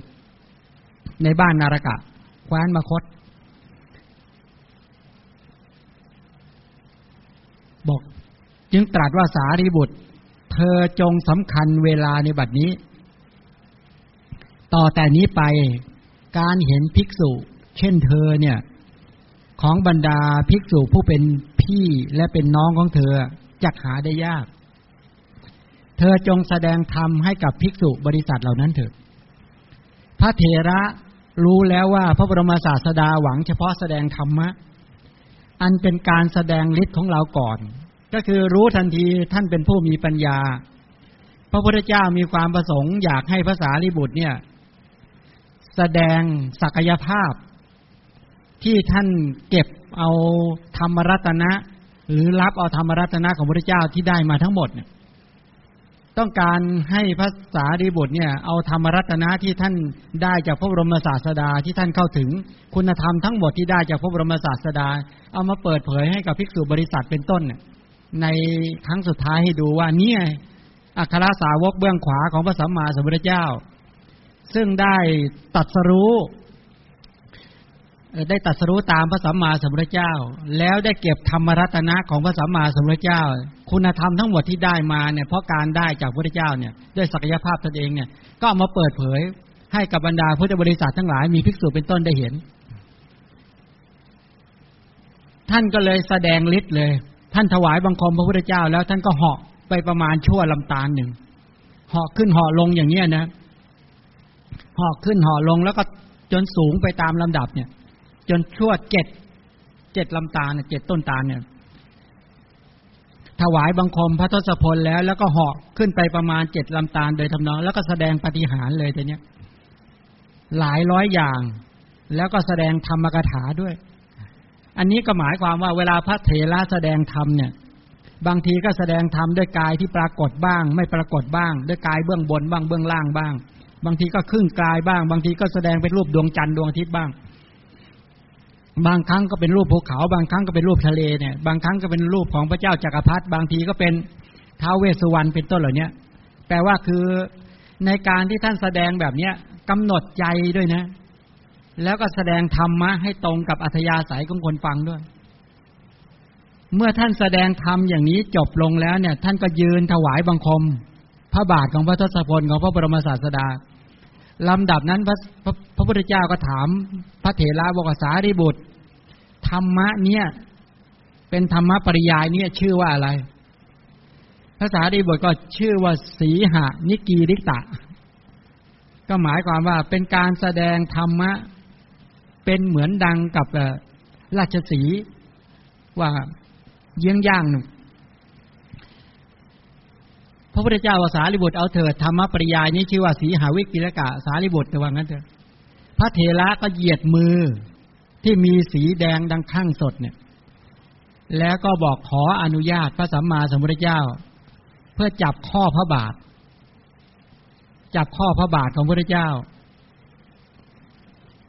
ของพระบรมศาสดาแล้วก็กราบทูลบอกว่าข้าแต่พระองค์ผู้เจริญข้าพระองค์นี้บำเพ็ญบารมีมาหนึ่งอสงไขยกำไรอีกแสนกับนี่บอกแล้วประกาศว่าตนเองกว่าจะได้มาจับข้อพระบาทถวายบังคมพระบาทของพระบรมศาสดาเนี่ยบำเพ็ญบารมีมาเนี่ยหนึ่งอสงไขยกับแสนกับคำว่าแสนกับนี่แปลว่าแค่แสนกับนี่นะโลกแตกดับไปแสนครั้งนะเนี่ยแสนกับเนี่ยอสงไขยนี่ว่าอีกอย่างท่านก็บอกว่าก็เพื่อถวายบังคมพระบาททั้งสองนี้ของพระองค์ฉะนั้นที่บำเพ็ญบารมีมาเนี่ยหนึ่งอสงไขยและแสนกับเนี่ยไม่ใช่เพื่ออะไรเลยเพื่อต้องการจะมาถวายบังคมพระบาทของพระบรมศาสดานี่แหละต้องการอยากจะจับข้อพระบาทนี่แหละบัดนี้มโนรสของข้าพเจ้าของข้าพระองค์เนี่ยถึงที่สุดแล้วคือสมปรารถนาแล้วบัดนี้แต่นี้ไปการประชุมกันในที่เดียวกันด้วยอำนาจแห่งปฏิสนธิจะไม่มีอีกนี่ประกาศเลยว่าท่านจะไม่กลับมาปฏิสนธิแล้วไม่เกิดแล้วไม่มีชาติทุกข์อีกแล้วนั้นรูปปฏิสนธินามปฏิสนธิการปฏิสนธิเป็นสัตว์นรกไม่มีแล้วการปฏิสนธิเป็นสัตว์เดรัจฉานของเปรตของอสุรกายของมนุษย์ของเทวดาของพรหมจบท่านบอกว่าการมาปฏิสนธิจะไม่มีอีกแล้วสมาคมก็จะไม่ได้มีการคุ้นเคยกันก็ได้ขาดฉะนั้นการรู้จักกันการคุ้นเคยกับใครก็แล้วแต่ถ้าปรินิพพานแล้วขาดไหมขาดไม่ขาดขาดไม่ขาดปัจจุบันขาดไหมไม่ขาดเดี๋ยวก็ไปเชื่อมกันอีกเดี๋ยวก็ไปเชื่อมกันอีกเดี๋ยวก็ไปรู้จักกันอีกเดี๋ยวก็ไปโกรธกันอีกไปรักกันอีกไปเกลียดกันอีกอยู่อย่างนี้แหละมันไม่ขาดเพราะมันฝังมาเป็นอัธยาศัยใช่ไหมแต่ถ้าคนปรินิพพานแล้วเนี่ยขาดแน่นอนท่านบอกความคุ้นเคยกันก็ได้ขาดแล้วข้าพระองค์จะเข้าเมืองคือพระนิพพานอันนี้พูดเป็นภาษาที่ไม่แก่ไม่ตายเกษมมีความสุขเย็นสนิทไม่มีภัยไม่มีชาติภัยชราภัยพยาธิภัยมรณะภัยที่พระพุทธเจ้าทั้งหลายแสนพระองค์เข้าไปแล้วถ้าว่าท่านก็เลยบอกว่าพระองค์ไม่ทรงชอบพระทัยไรไรของข้าพระองค์ที่เป็นไปทางกายหรือทางวาจาท่านขออดโทษพระเจ้าแล้วถ้าการกระทำใดๆที่เป็นไปทางกายทางวาจาที่ไม่เป็นที่ชอบพอพระทัยของพระเจ้าเนี่ยขอพระองค์ทรงอดโทษนั้นด้วยข้าแต่พระผู้มีพระภาคนี้เป็นการไปของข้าพระองค์แล้วเนี่ยกราบลาพระเจ้าก็สารีบุตรเราอดโทษต่อเธอก็โทษไล่ๆของเธอที่เป็นไปทางกายทางวาจาที่ไม่ชอบใจเราไม่มีเลยสารีบุตรบัดนี้เธอจงสำคัญการอันควรเธอ เมื่อพระสารีบุตรถวายบังคมพระบรมศาสดาอย่างนี้แล้วก็ลุกขึ้นในระดับนั้นน่ะพระพุทธเจ้าก็ทรงอนุญาตในขณะที่พระเจ้าทรงอนุญาตเนี่ยนัยยะท่านกล่าวว่าแผ่นดินใหญ่แม้ที่กำหนดนับด้วยภูเขาสิเนรุและภูเขาจักรวาลเนี่ยก็ร้องขึ้นมาแผ่นดินเนี่ยร้องขึ้นมาพร้อมกันดุจจะกล่าวว่าเราไม่อาจจะทรงกองคุณแห่งหรือทรงรับคุณเหล่านี้ไว้ได้ก็หวั่นไหวจนถึงน้ำรองแผ่นดินนี่แผ่นดินไหวเนี่ยทีนี้แล้วก็เทพมโหระทึกในอากาศก็บรรเลงขึ้นมหาเมฆก็ตั้งขึ้นฝนโบกคารพัดก็ตกพระบรมศาสดาก็เลยตรัสบอกว่าเราจะบอกเตือนธรรมเสนาวดีแล้วจึงลุกขึ้นจากที่ฟังธรรมแล้วก็มุ่งหน้าต่อพระคันธกุฎีก็ประทับยืนอยู่บนแผ่นแก้วนะพระเถระก็ประทักษิณ3รอบถวายบังคมในทิศทั้ง4ก็คือไหว้ในทิศทั้ง4แล้วก็กราบทูลว่าข้าแต่พระผู้มีพระภาคเลยไปหนึ่งอสงไขยกำไรแสนกับนักตั้งแต่บัดเนี้ยข้าพระองค์หมอบลงใกล้พระบาทของพระสัมมาสัมพุทธเจ้านามว่าอโนมัทสีสัมมาสัมพุทธเจ้าข้าพระองค์ปรารถนาจะเห็นพระองค์ความปรารถนาของข้าพระองค์นั้นสำเร็จแล้วข้าพระองค์เห็นพระองค์แล้วเป็นการเห็นครั้งแรกหมายความว่าเห็นพระอโนมัทสีสัมมาสัมพุทธเจ้าเนี่ยท่านบอกว่าท่านเห็นครั้งแรกและการเห็นครั้งนี้ท่านเห็นครั้งสุดท้ายเป็นการเห็นครั้งสุดท้ายการได้เห็นพระองค์เนี้ยจะไม่มีอีกแล้วต่อไปนี้จะไม่มีแล้ว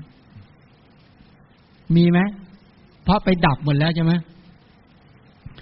แล้วก็ประคองอัญชลีที่รุ่งเรืองด้วยการประชุมแห่งนิ้วทั้ง10หันหน้าเฉพาะตราบเท่าที่จะเห็นได้ก็คือเดินถอยหลัง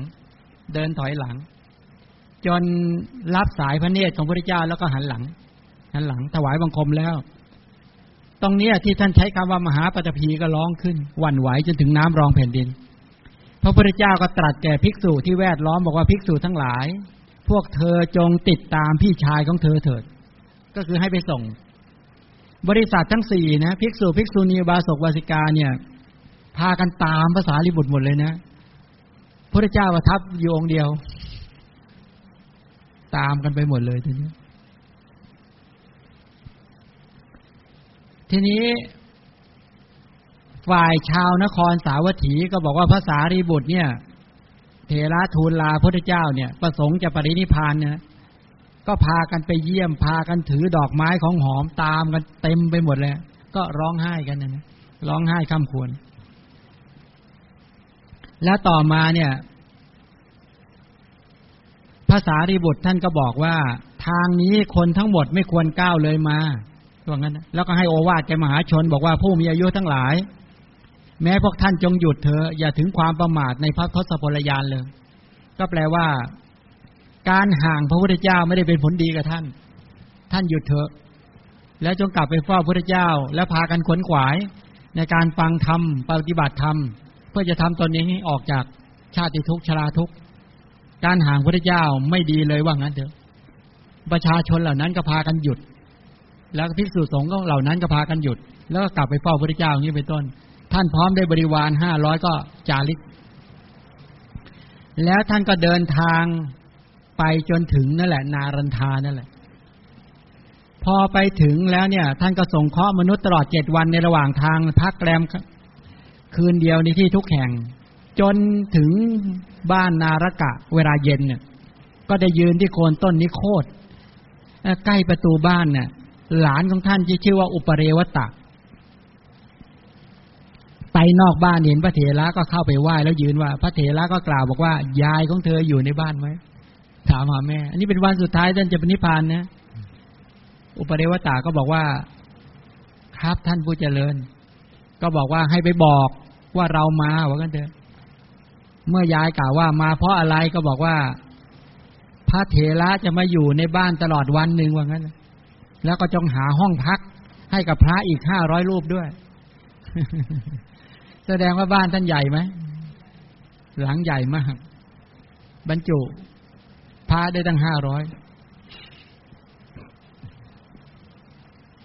แล้วก็เลยหลานก็ไปบอกยายก็ถามมาทำไม นางพามณีก็คิดว่าลูกชายเราเนี่ยทำไมจึงได้เตรียมว่างั้นท่านบวชมาตั้งแต่หนุ่มตอนแก่คงอยากจะศึกกระมังคิดอย่างนี้นะคงอยากจะศึกก็ให้จัดแจงห้องคลอดให้แล้วก็ทำเป็นที่พักของภิกษุอีก500ให้แล้วก็จุดเทียนแล้วก็ตะเกียงส่งไปถวายพระเถระพระเถระพร้อมด้วยภิกษุขึ้นไปบนปราสาทขึ้นไปบนปราสาทแล้ว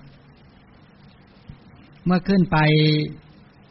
บนปราสาทเข้าไปยังห้องคลอดพอนั่งลงแล้วก็ส่งภิกษุว่าพวกท่านจงไปพักผ่อนกันเถิดพอภิกษุไปแล้วเท่านั้นอาพาธของท่านก็เกิดขึ้นอย่างแรงกล้าเลยแต่เนี้ยเวทนาเป็นเหมือนจะกระชากชีวิตของท่านเนี่ยท่านก็ถ่ายออกมาเป็นเลือดอ้วกก็เลยถ่ายด้วยเป็นเลือดต้องเอาภาชนะอันหนึ่งมารองรับเนี่ยต้องสลับภาชนะตลอดถ่ายเป็นเลือดเนี่ยถ่ายออกมามีแต่เลือดสดๆนี่นะเปลี่ยนภาชนะเปลี่ยนอยู่งั้นน่ะแม่เห็นโอ้โหเลือดสดๆทั้งนั้นเนี่ยออกมาเนี่ยถ่ายออกมาเป็นเลือดแม่ก็อุทานมาโอ้โหไม่ชอบใจเลยไม่ชอบใจเลยก็หมายความว่าทุกข์ใจมากเครียดมากทำไมลูกเป็นขนาดนี้ทำไมลูกทุกข์ขนาดนี้ตอนนั้นมืดแล้วมืดค่ำแล้วแต่ก็มองดูอยู่บอกว่าไม่ชอบใจเลยก็ยืนพิงประตูห้องอยู่นั่นแหละตอนนี้เท้ามหาราชทั้งสี่เท้าจาตุมหาราชมาแล้วพอตอนหัวค่ำเห็นพระสารีบุตรอยู่ที่ไหนพอเห็นแล้วว่านอนอยู่บนเตียงที่จะปรินิพพานแล้วในห้องที่ตนเองคลอดในที่บ้านนาลันทาเนี่ยก็เลยมาเยี่ยมพอเข้ามาก็มีแสงสว่างใช่ไหมยืนประนมมือยืนไหว้อยู่งั้นนะพระเถระก็เห็นเนี่ยก็ถามว่าท่านเป็นใครท้าวมหาราชก็บอกว่าท้าวมหาราชทั้ง4ครับนี่พระเจ้าแผ่นดินมาเยี่ยมนะเนี่ยพระเจ้าแผ่นดินในชั้นยาตมเนี่ยมาแล้วพระสารีบุตรก็ถามว่ามาเพราะอะไรถามเนี่ยมาเพราะอะไรท้าวจาตุมบอกว่ามาจากบำรุงจะมาดูแลจะมาอุปถากท่านพระเถระพระสารีบุตรก็ช่างเถิดว่างั้นเถอะบอกไม่ต้องมายุ่งไม่ต้องมาบำรุงท่านไม่ต้องการให้เทวดามาบำรุงท่านบอกว่าบุคคลที่ดูแลอาตมานะมีอยู่พวกท่านจงไปเถิดแล้วก็บอกข้อมูลบอกอะไรต่างๆไปเถอะว่างั้นเถอะไม่ต้องมาคอยดูแลไม่ต้องมาอุปถากคืออยากจะมาอุปถากจะมาขอโอกาสอุปถากนี่เทวดาอยากอุปถากแล้วก็ส่งกลับไปพอท้าวมหาราชทั้ง4ไปปุ๊บได้สักพักนึงสักพักมาอีกแล้วโอ้โหแสงสว่างมากกว่าเดิมอีกมาคราวนี้เป็นเท้าสกะทีนี้พอเท้าสกะมาท่านก็ถามว่าเป็นใครก็เท้าสกะก็รายงานตัวว่ากระผมเป็นเท้าสกะเป็นพระเจ้าแผ่นดินอยู่ในชั้นดาวดึงบอกมาทำอะไรเนี่ยจะมาอุปถากพระเถระขออุปถากท่านบอกว่าเราอาตมามีคนอุปถากดูแลอยู่แล้วมีพระดูแลอยู่ว่างั้นเถอะไม่ต้องมาอุปถากหรอกเชิญไปเถอะก็ส่งกลับไปอีกทีนี้พอส่งกลับไปแล้วเนี่ยพอเท้าสกะไปแล้วต่อมาเนี่ยเท้ามหาพรหมมาเองเลยอย่างเนี้ยโอ้โหไม่ใช่สว่างเฉพาะในนาลันทาแล้วสว่างจะทั่วหมดเลยทีเนี้ยท่านก็ถามว่าใครท้าวมหาพรหมก็มายืนคลองประคองอัญชลีไหว้พระเถระก็บอกว่าท้าวมหาพรหมบอกมาทำอะไรบอกต้องการจะอุปถากพระเถระในเรื่องนี้บางแห่งบางที่บางตำราบอกขนาดไหนรู้ไหมที่เขาพรรณนาก็บอกว่าท้าวสกะเนี่ยมาเอาอุจจาระปัสสาวะของพระเถระเนี่ยทูลศีรษะไปทิ้งให้นี่อุปถาขนาดนั้นนะบางแห่งบางที่ก็กล่าวขนาดนั้นนะแล้วก็บอกโหขนาดนี้เลยนะเนี่ยพระอรหันต์เนี่ยใครก็อยากอุปถากนะเรามานั่งนึกว่าโหพวกเราเวลาป่วยหาคนดูแลแทบไม่ได้เพราะคนที่มีศีลคุณมีสมาธิคุณมีปัญญาคุณมีแต่คนอยากอุปถากแท้ๆนางพรามณีซึ่งเป็นแม่เนี่ยเห็นเทวดาพากันมาก็คิดโอ้โหเนี่ยเทวดามาไหว้ลูกของเรานะเพราะอะไรหนอ ก็ไปประตูไปที่ประตูของพระเถระก็ถามว่าพ่อจุนทะมีความเป็นไปอย่างไรพระจุนทะก็บอกว่ามหาวาสิกาพระเถระก็ถามเพราะเหตุไรจึงมานี่ไม่เหมาะสมบอกว่าพ่อแม่มาเพื่อเยี่ยมลูกบอกว่าพ่อพระสารีบุตรก็ถามว่าก็เลยมาถามบอกว่าจริงๆก็อยากจะถามลูกก็เลยมาถามพระสารีบุตรบอกว่าตอนหัวค่ำเนี่ยใครมาเยี่ยมลูกพระสารีบุตรก็บอกว่าเท้ามหาราชทั้งสี่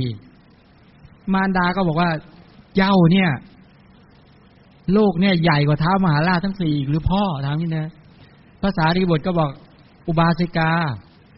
เท้ามหาราชทั้งสี่เนี่ยเหมือนเด็กวัดเนี่ยเหมือนเด็กวัด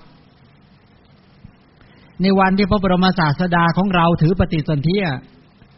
ท้ามหาราชทั้งสี่คอยถือดาบคอยอารักขาฉะนั้นเหมือนเด็กวัดนี่แหละไม่มีอะไรหรอกแม่ นี่ขนาดนี้เลยนะเนี่ยมารดากับพ่อแล้วคล้อยหลังท้ามหาราชทั้งสี่แล้วใครว่างั้นเถอะแล้วใครมาอีกแสงสว่างรุ่งเรืองมากกว่าเดิมเนี่ยพระสารีบุตรก็บอกอ๋อท้าวสักกะจอมเทพว่างั้นเถอะเทวดาพระเจ้าแผ่นดินในท้าในดาวดึงแม่ก็บอกว่าเจ้าในใหญ่กว่าท้าวสักกะอีกหรือพระสารีบุตรก็บอกว่ายอมแม่ท้าวสักกะก็เป็นเช่นเดียวกับสัมมเณรเนี่ยเหมือนสัมมเณรคอยอุปถากถือสิ่งของในเวลาที่พระบรมศาสดาเสด็จลงจากดาวดึงสวิภพก็ถือบาตรถือจีวรตามลงมาว่างั้นเถอะมารดาก็บอกพอคล้อยหลังท้าวสักกะไปแล้วเนี่ยดูเหมือนสว่างสวยมากเนี่ยใครมาลูกพระสารีบุตรก็บอกว่าอ๋อท้าวมหาพรหมที่เป็นพระเจ้าเป็นศาสดาของโยมไงศาสดาว่าแม่นับถือพระพรหมนี่ใช่ไหมพระพรหมมาเองเลยแต่เนี้ยก็เลยถามแม่ก็บอกว่าพ่อยังใหญ่กว่าท้าวมหาพรหมอีกหรือสารีบุตรบอกว่าพระสารีบุตรว่าอุบาสิกาเล่ากันว่าชื่อว่าท้าวมหาพรหมทั้งสี่เนี่ยในวันที่พระบรมศาสดาของเราประสูติเอาตะข่ายทองคำมารับมีหน้าที่คอยเอาตะข่ายทองคำมารับพระบรมโพธิสัตว์ของพระศาสดามารองรับพอนางได้ฟังอย่างนี้ก็คิดว่าโอ้โหขนาดลูกของเรายังมีอานุภาพขนาดนี้แล้วพระศาสดาซึ่งเป็นพระเจ้าของลูกเนี่ยจักมีอานุภาพขนาดไหนพอคิดอย่างเนี้ยปีติเกิดไหมหลุดเลยศาสดาที่ตัวเองนับถือมาไม่เอาแล้วโอ้โหขนาดลูกยังยิ่งใหญ่กว่าพระเจ้าของแม่อีกใช่ไหมก็ปีติเกิดเลยแต่เนี้ยแผ่ไปทั่วสัพพางว่างั้นปีติขนลุกชูชันแผ่ไปทั่วสัพพางของแม่ของท่านพระสารีบุตรพระเถระคิดว่าปีติโสมนัสเกิดขึ้นแล้วแก่มารดาเนี่ยบัดนี้เป็นเวลาสมควรแก่การแสดงธรรมแล้วนะท่าน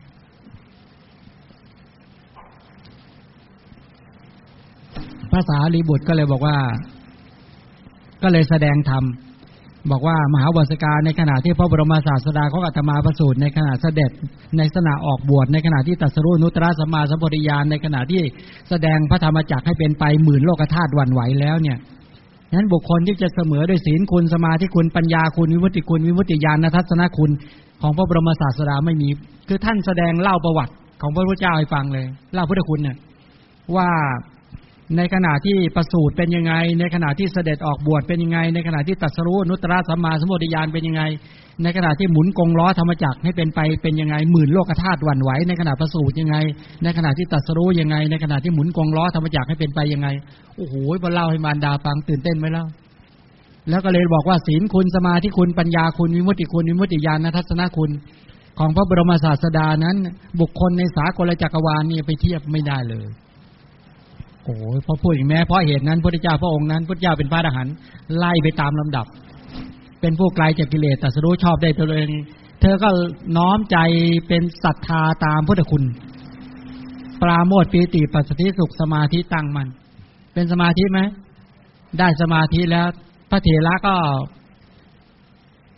พรรณนาให้เห็นความจริงของกระแสชีวิตต่อเลยเดี๋ยวนี้เธอก็ส่งญาณปัญญาตามไปตามลำดับแล้วในส่วนจริงเธอก็ทั้งตลอดอริยสัจได้บรรลุเป็นพระโสดาบันแล้วก็เลยกล่าวกับลูกว่าพ่ออุปติสสะพ่อจึงทำอย่างนี้ว่างั้นนะทำไมไม่รีบบอกอมตะธรรมให้กับแม่ตั้งแต่ก่อนหน้านี้อย่างนี้เป็นต้นนางก็ดำรงอยู่เป็นพระโสดาบันนะพระเถระคิดว่าบัดนี้เราให้เท่านี้ก็ควรแก่มารดาแล้วนี่แปลว่าท่านให้แล้วให้มารดาให้แม่ได้เป็นพระโสดาบันเนี่ยพอยังตอบแทนคุณนี่ยังตอบแทนคุณแล้วนี่หวังอยากให้เราท่านทั้งหลายที่เป็นลูกนะถ้าอยากจะตอบคุณแม่ก็ทำยังไงให้แม่ได้เป็นพระโสดาบันให้ได้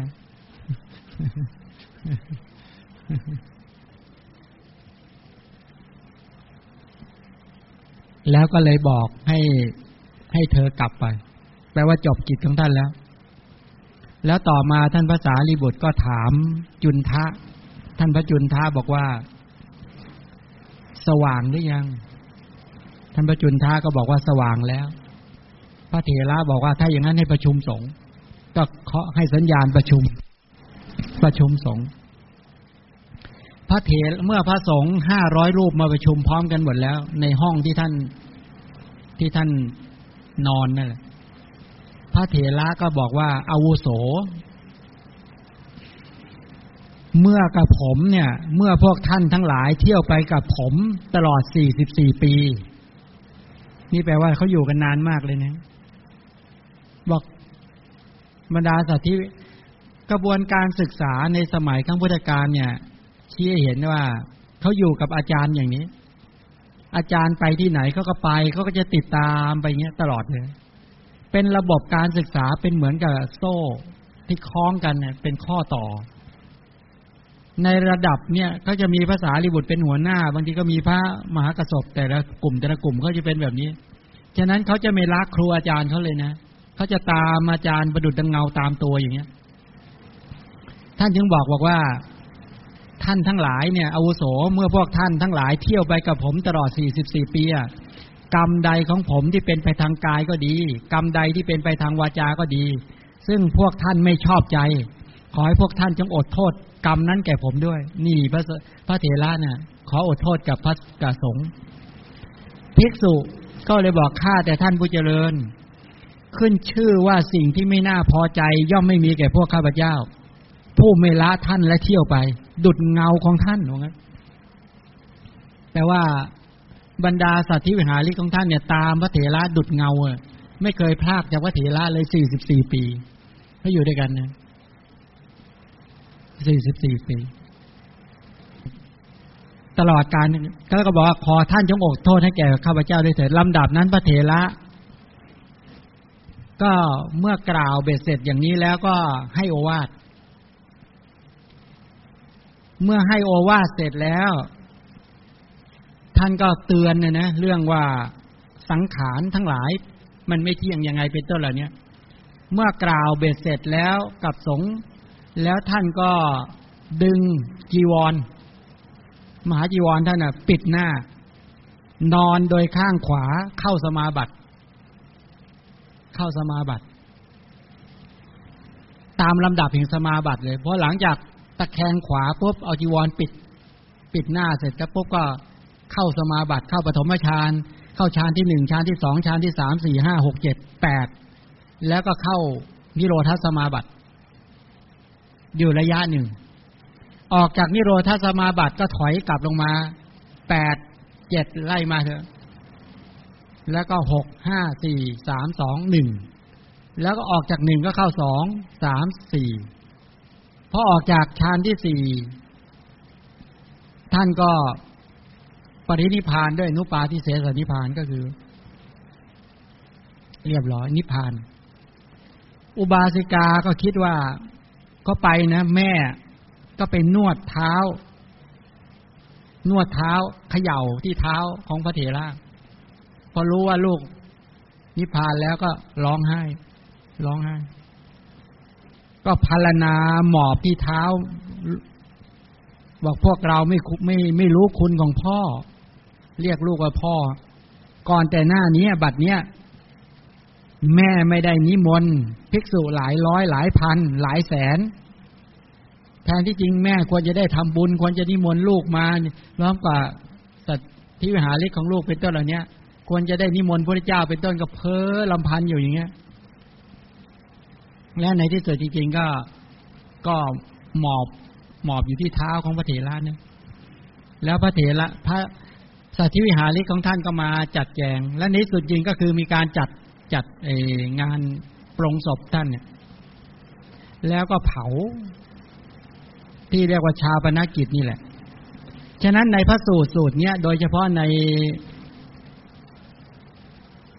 จุนทัศสูตรถึงบอกว่าในครั้งนั้นที่พระพุทธเจ้าประทับอยู่ที่เชตวันอารามของท่านอนาถปิณฑิกเศรษฐีใกล้กรุงสาวัตถีในสมัยนั้น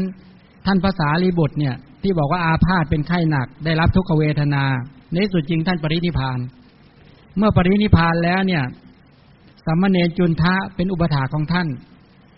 ท่านพระสารีบุตรปรินิพพานด้วยอาพาธลำดับนั้นน่ะท่านจุนทะก็ถือเอาบาตรจีวรหลังจากที่ทำชาปนกิจท่านเสร็จแล้ว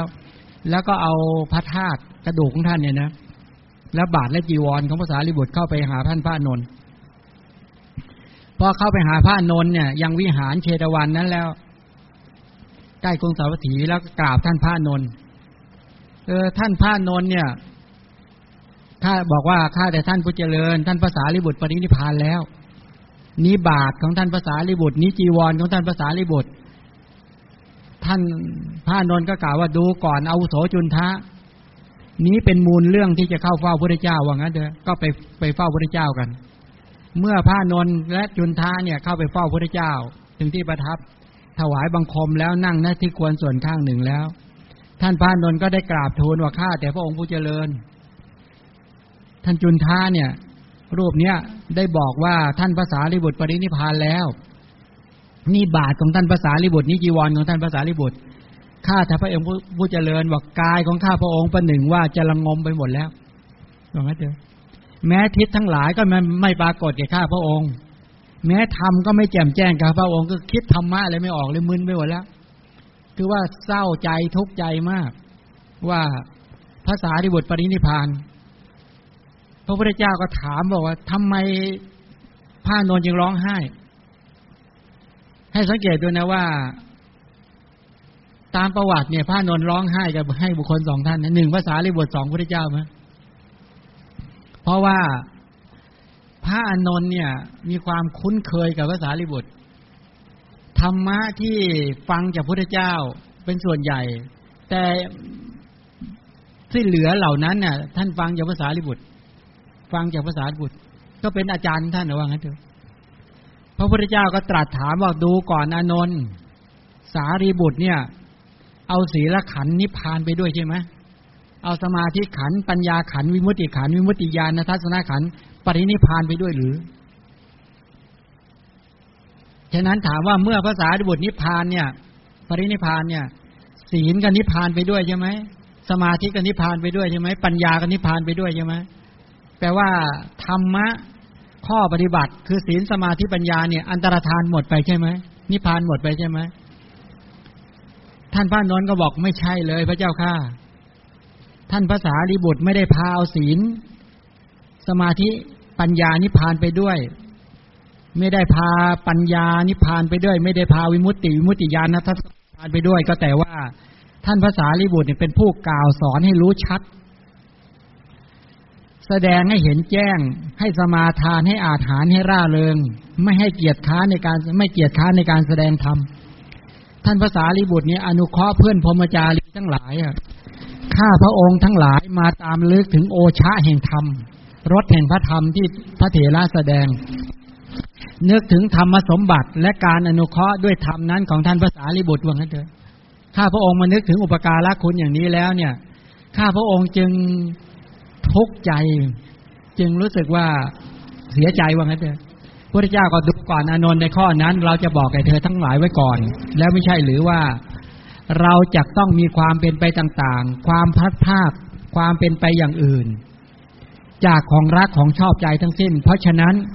จะพึงได้ในสิ่งของรักของชอบใจในที่นี้แต่ที่ไหนสิ่งใดเกิดมาแล้วมีแล้วอันปัจจัยประชุมปรุงแต่งแล้วเนี่ยมีความทำลายเป็นธรรมดาปรารถนาสิ่งใดขอสิ่งนั้นอย่าได้ทำลายเลยดังนี้ไม่ใช่ฐานะแล้วก็บอกว่าดูก่อนอานนท์เปรียบเสมือนเมื่อต้นไม้ใหญ่มีแก่นตั้งอยู่ลำต้นใดซึ่งใหญ่กว่าลำต้นนั้นพึงทำลายลงฉันใดเมื่อภิกษุสงฆ์หมู่ใหญ่ซึ่งมีแก่นดำรงอยู่สารีบุตรในปรินิพพานแล้วฉะนั้นเหมือนกันเพราะฉะนั้นจะพึงได้ในข้อนี้แต่ที่ไหนสิ่งใดที่เกิดแล้วมีแล้วเนี่ยอันปัจจัยประชุมปรุงแต่งแล้วมีความทำลายเป็นธรรมดาการปรารถนาว่าขอสิ่งนั้นอย่าได้ทำลายไปเลยดังนี้ไม่ใช่ฐานนี้เป็นต้นแล้วพระพุทธเจ้าก็เลยบอกดูก่อนอานนท์ภิกษุจงมีตนเป็นเกาะมีตนเป็นที่พึ่งอย่ามีสิ่งอื่นเป็นที่พึ่งจงมีธรรมเป็นเกาะมีธรรมเป็นที่พึ่งไม่มีสิ่งอื่นเป็นที่พึ่งภิกษุในพระธรรมวินัยนี้เป็นต้นแปลว่าอะไรรู้ไหมตรงนี้ก็คือว่าการที่บอกว่าพระพุทธเจ้าบอกว่าต่อไปเนี่ยให้ภิกษุทั้งหลาย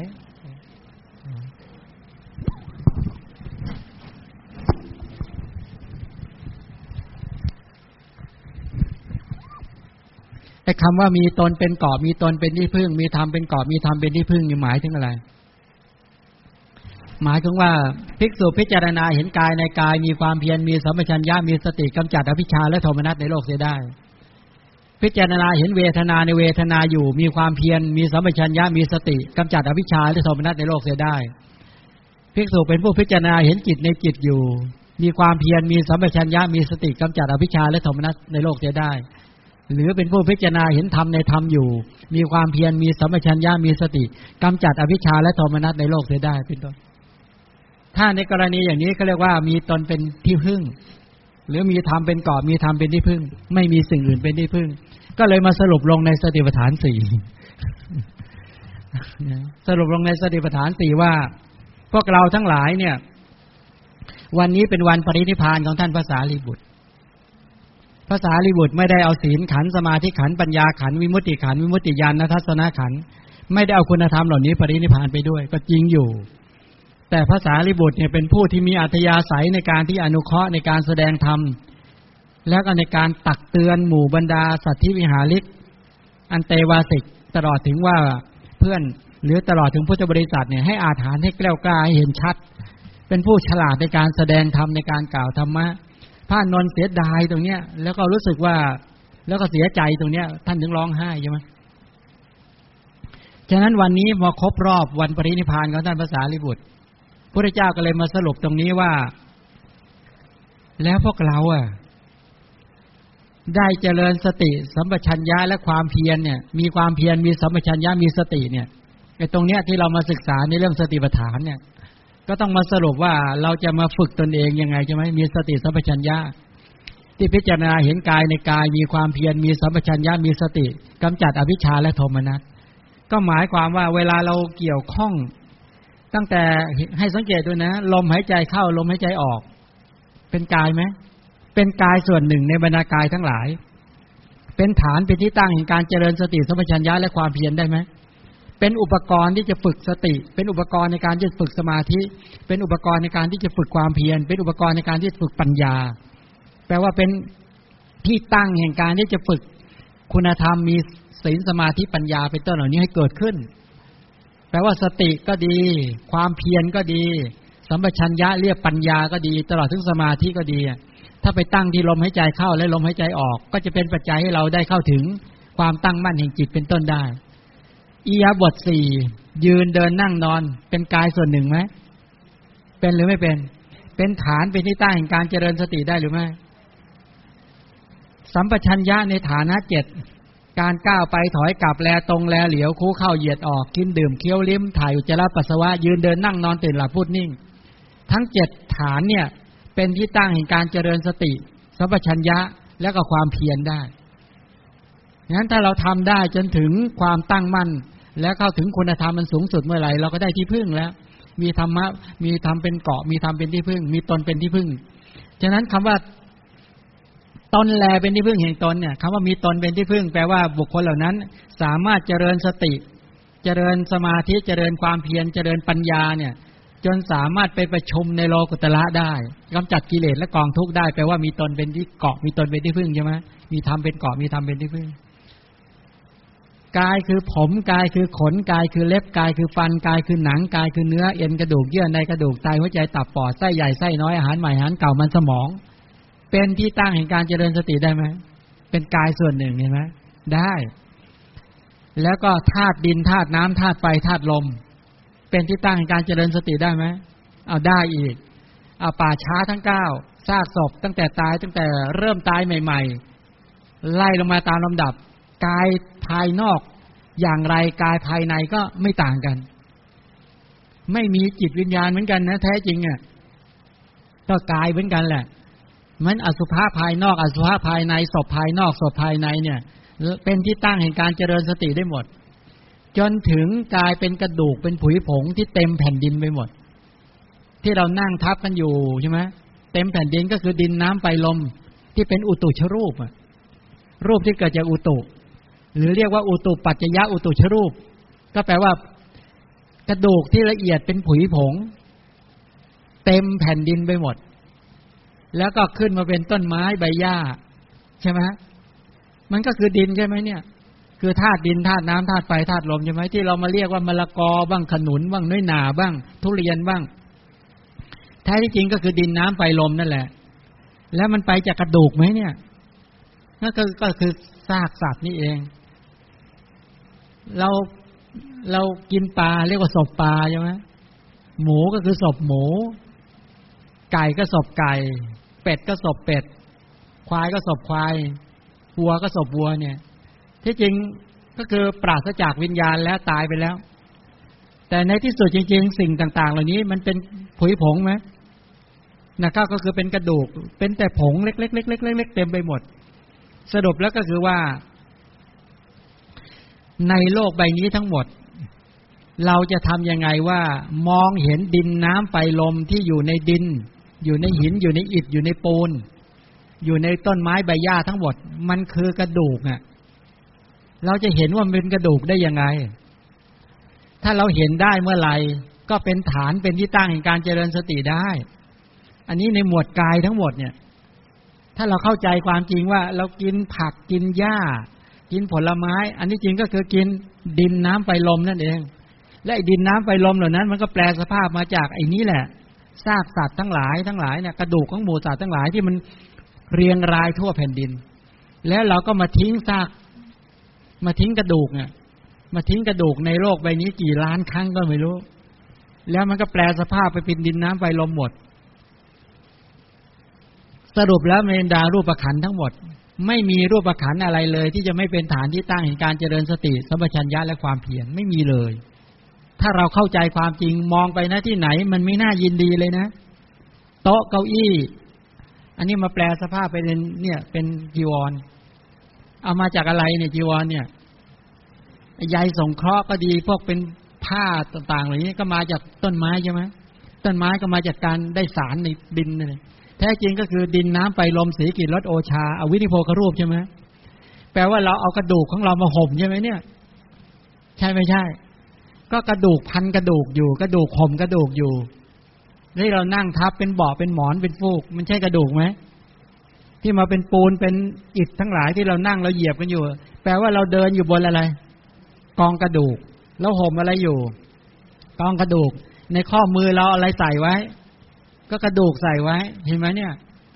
บางคนมีอะไรรัดผมเขาไว้ก็คือเอากระดูกมารัดสรุปก็คือกระดูกพันกระดูก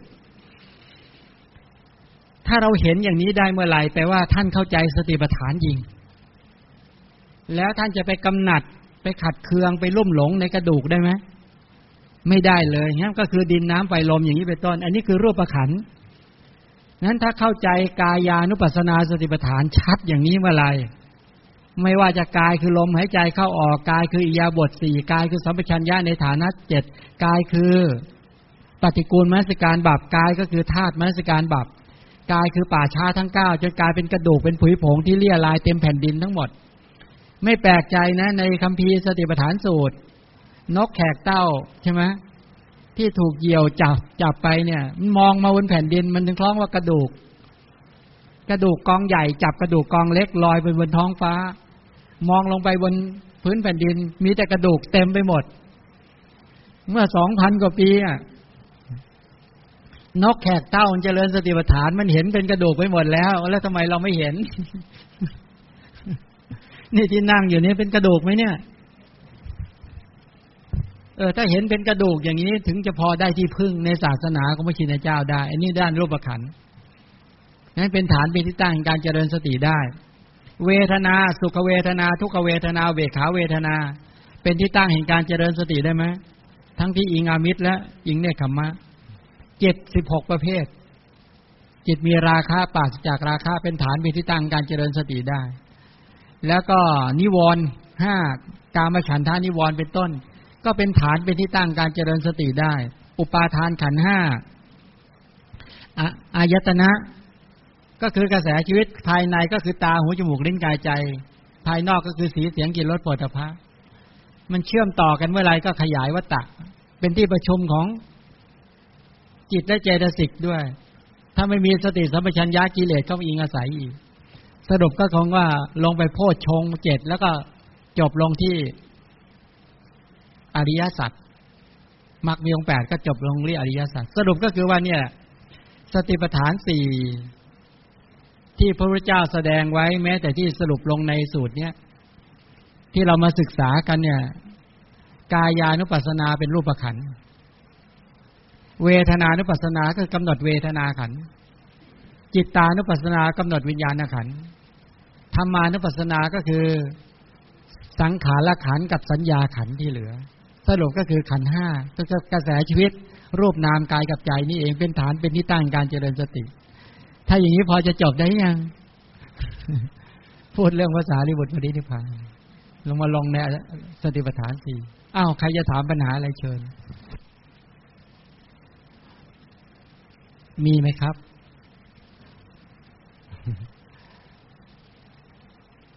ไม่มีนะมีไหมอาจารย์ไม่มีงั้นไม่มีเดี๋ยวใช้เวลานี้ในการระลึกถึงคุณธรรมของท่านพระสารีบุตรเนาะแล้วก็นึกถึงคุณของพระพุทธเจ้าด้วยแล้วก็อุปการะคุณที่ท่านพระสารีบุตรกระทำมามากมายคัมภีร์ที่เราศึกษากันนะอภิธรรมเนี่ยผลงานของพระสารีบุตรด้วยนะปฏิสัมภิธามมัคจุลนิเทศมหานิเทศโอ้เยอะมากเลย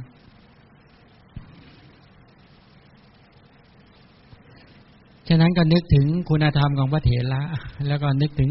คุณของพระพุทธเจ้าแล้วเวลาเล็กน้อยอยากให้เราท่านทั้งหลายได้ฝึกเหลือเวลาประมาณ20นาทีประมาณนั้นน้อยมากเลยเนาะให้เราท่านทั้งหลายได้เจริญพุทธคุณธรรมคุณและโดยเฉพาะสังฆคุณทีนี้การระลึกถึงคุณของพระพุทธเจ้าเนี่ยก่อนที่จะไประลึกถึงคุณของพระสงฆ์ด้วย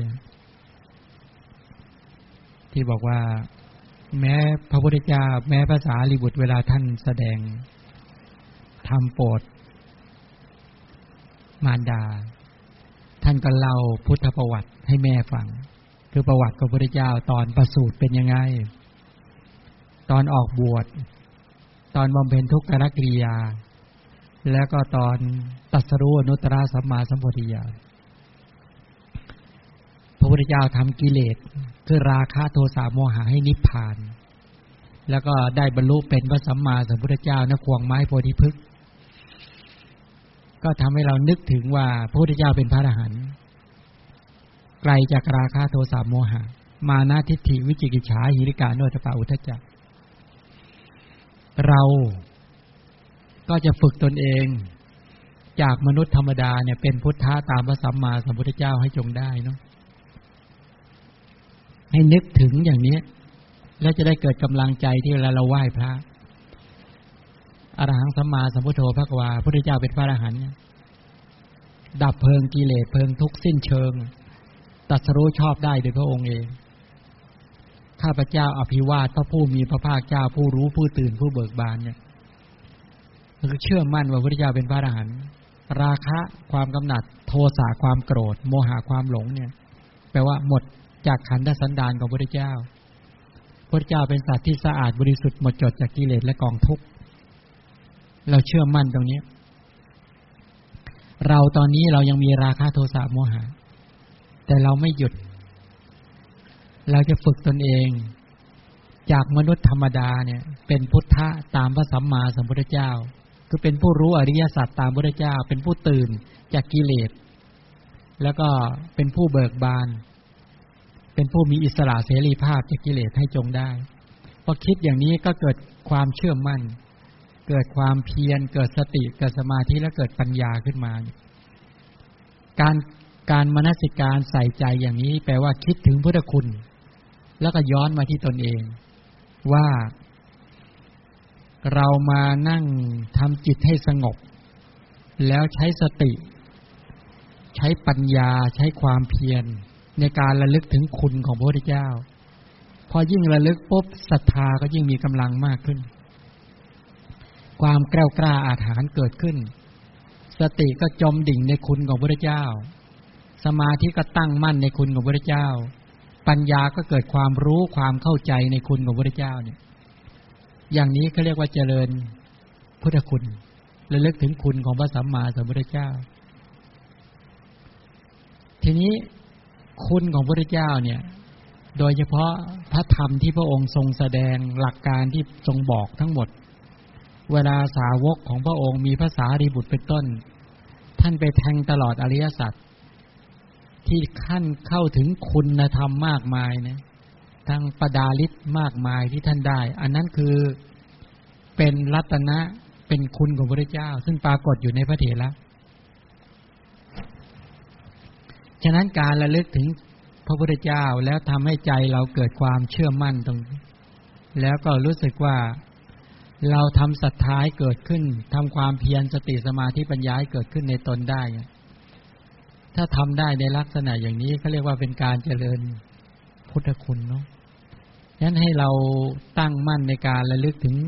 คุณของพระพุทธเจ้าอย่างนี้แม้ว่าพระพุทธเจ้าเป็นผู้ไกลจากกิเลสตรัสรู้ชอบได้ด้วยพระองค์เองถึงพร้อมด้วยวิชชาและจรณะเป็นผู้เสด็จไปดีแล้วแต่ละบทเนี่ยเป็นคุณสมบัติที่มีอยู่จริงในองค์ของพระสัมมาสัมพุทธเจ้าเราถนัดในคุณไหนระลึกแล้วทำให้ใจเราชุ่มฉ่ำเบิกบานผ่องใสก็ระลึกฉะนั้นเวลาที่เหลือจะให้เราท่านทั้งหลายได้อยู่ในความสงบในการระลึกถึงคุณที่เป็นพุทธานุสติสังเกตว่าถ้าเราเจริญพุทธคุณแล้วเนี่ยปิติจะเกิดถ้าเจริญแล้วปิติไม่เกิดนี่แปลว่าใจเรายังไม่น้อมในถึงคุณของพระพุทธเจ้าได้จริงนะจะให้เราท่านทั้งหลายระลึก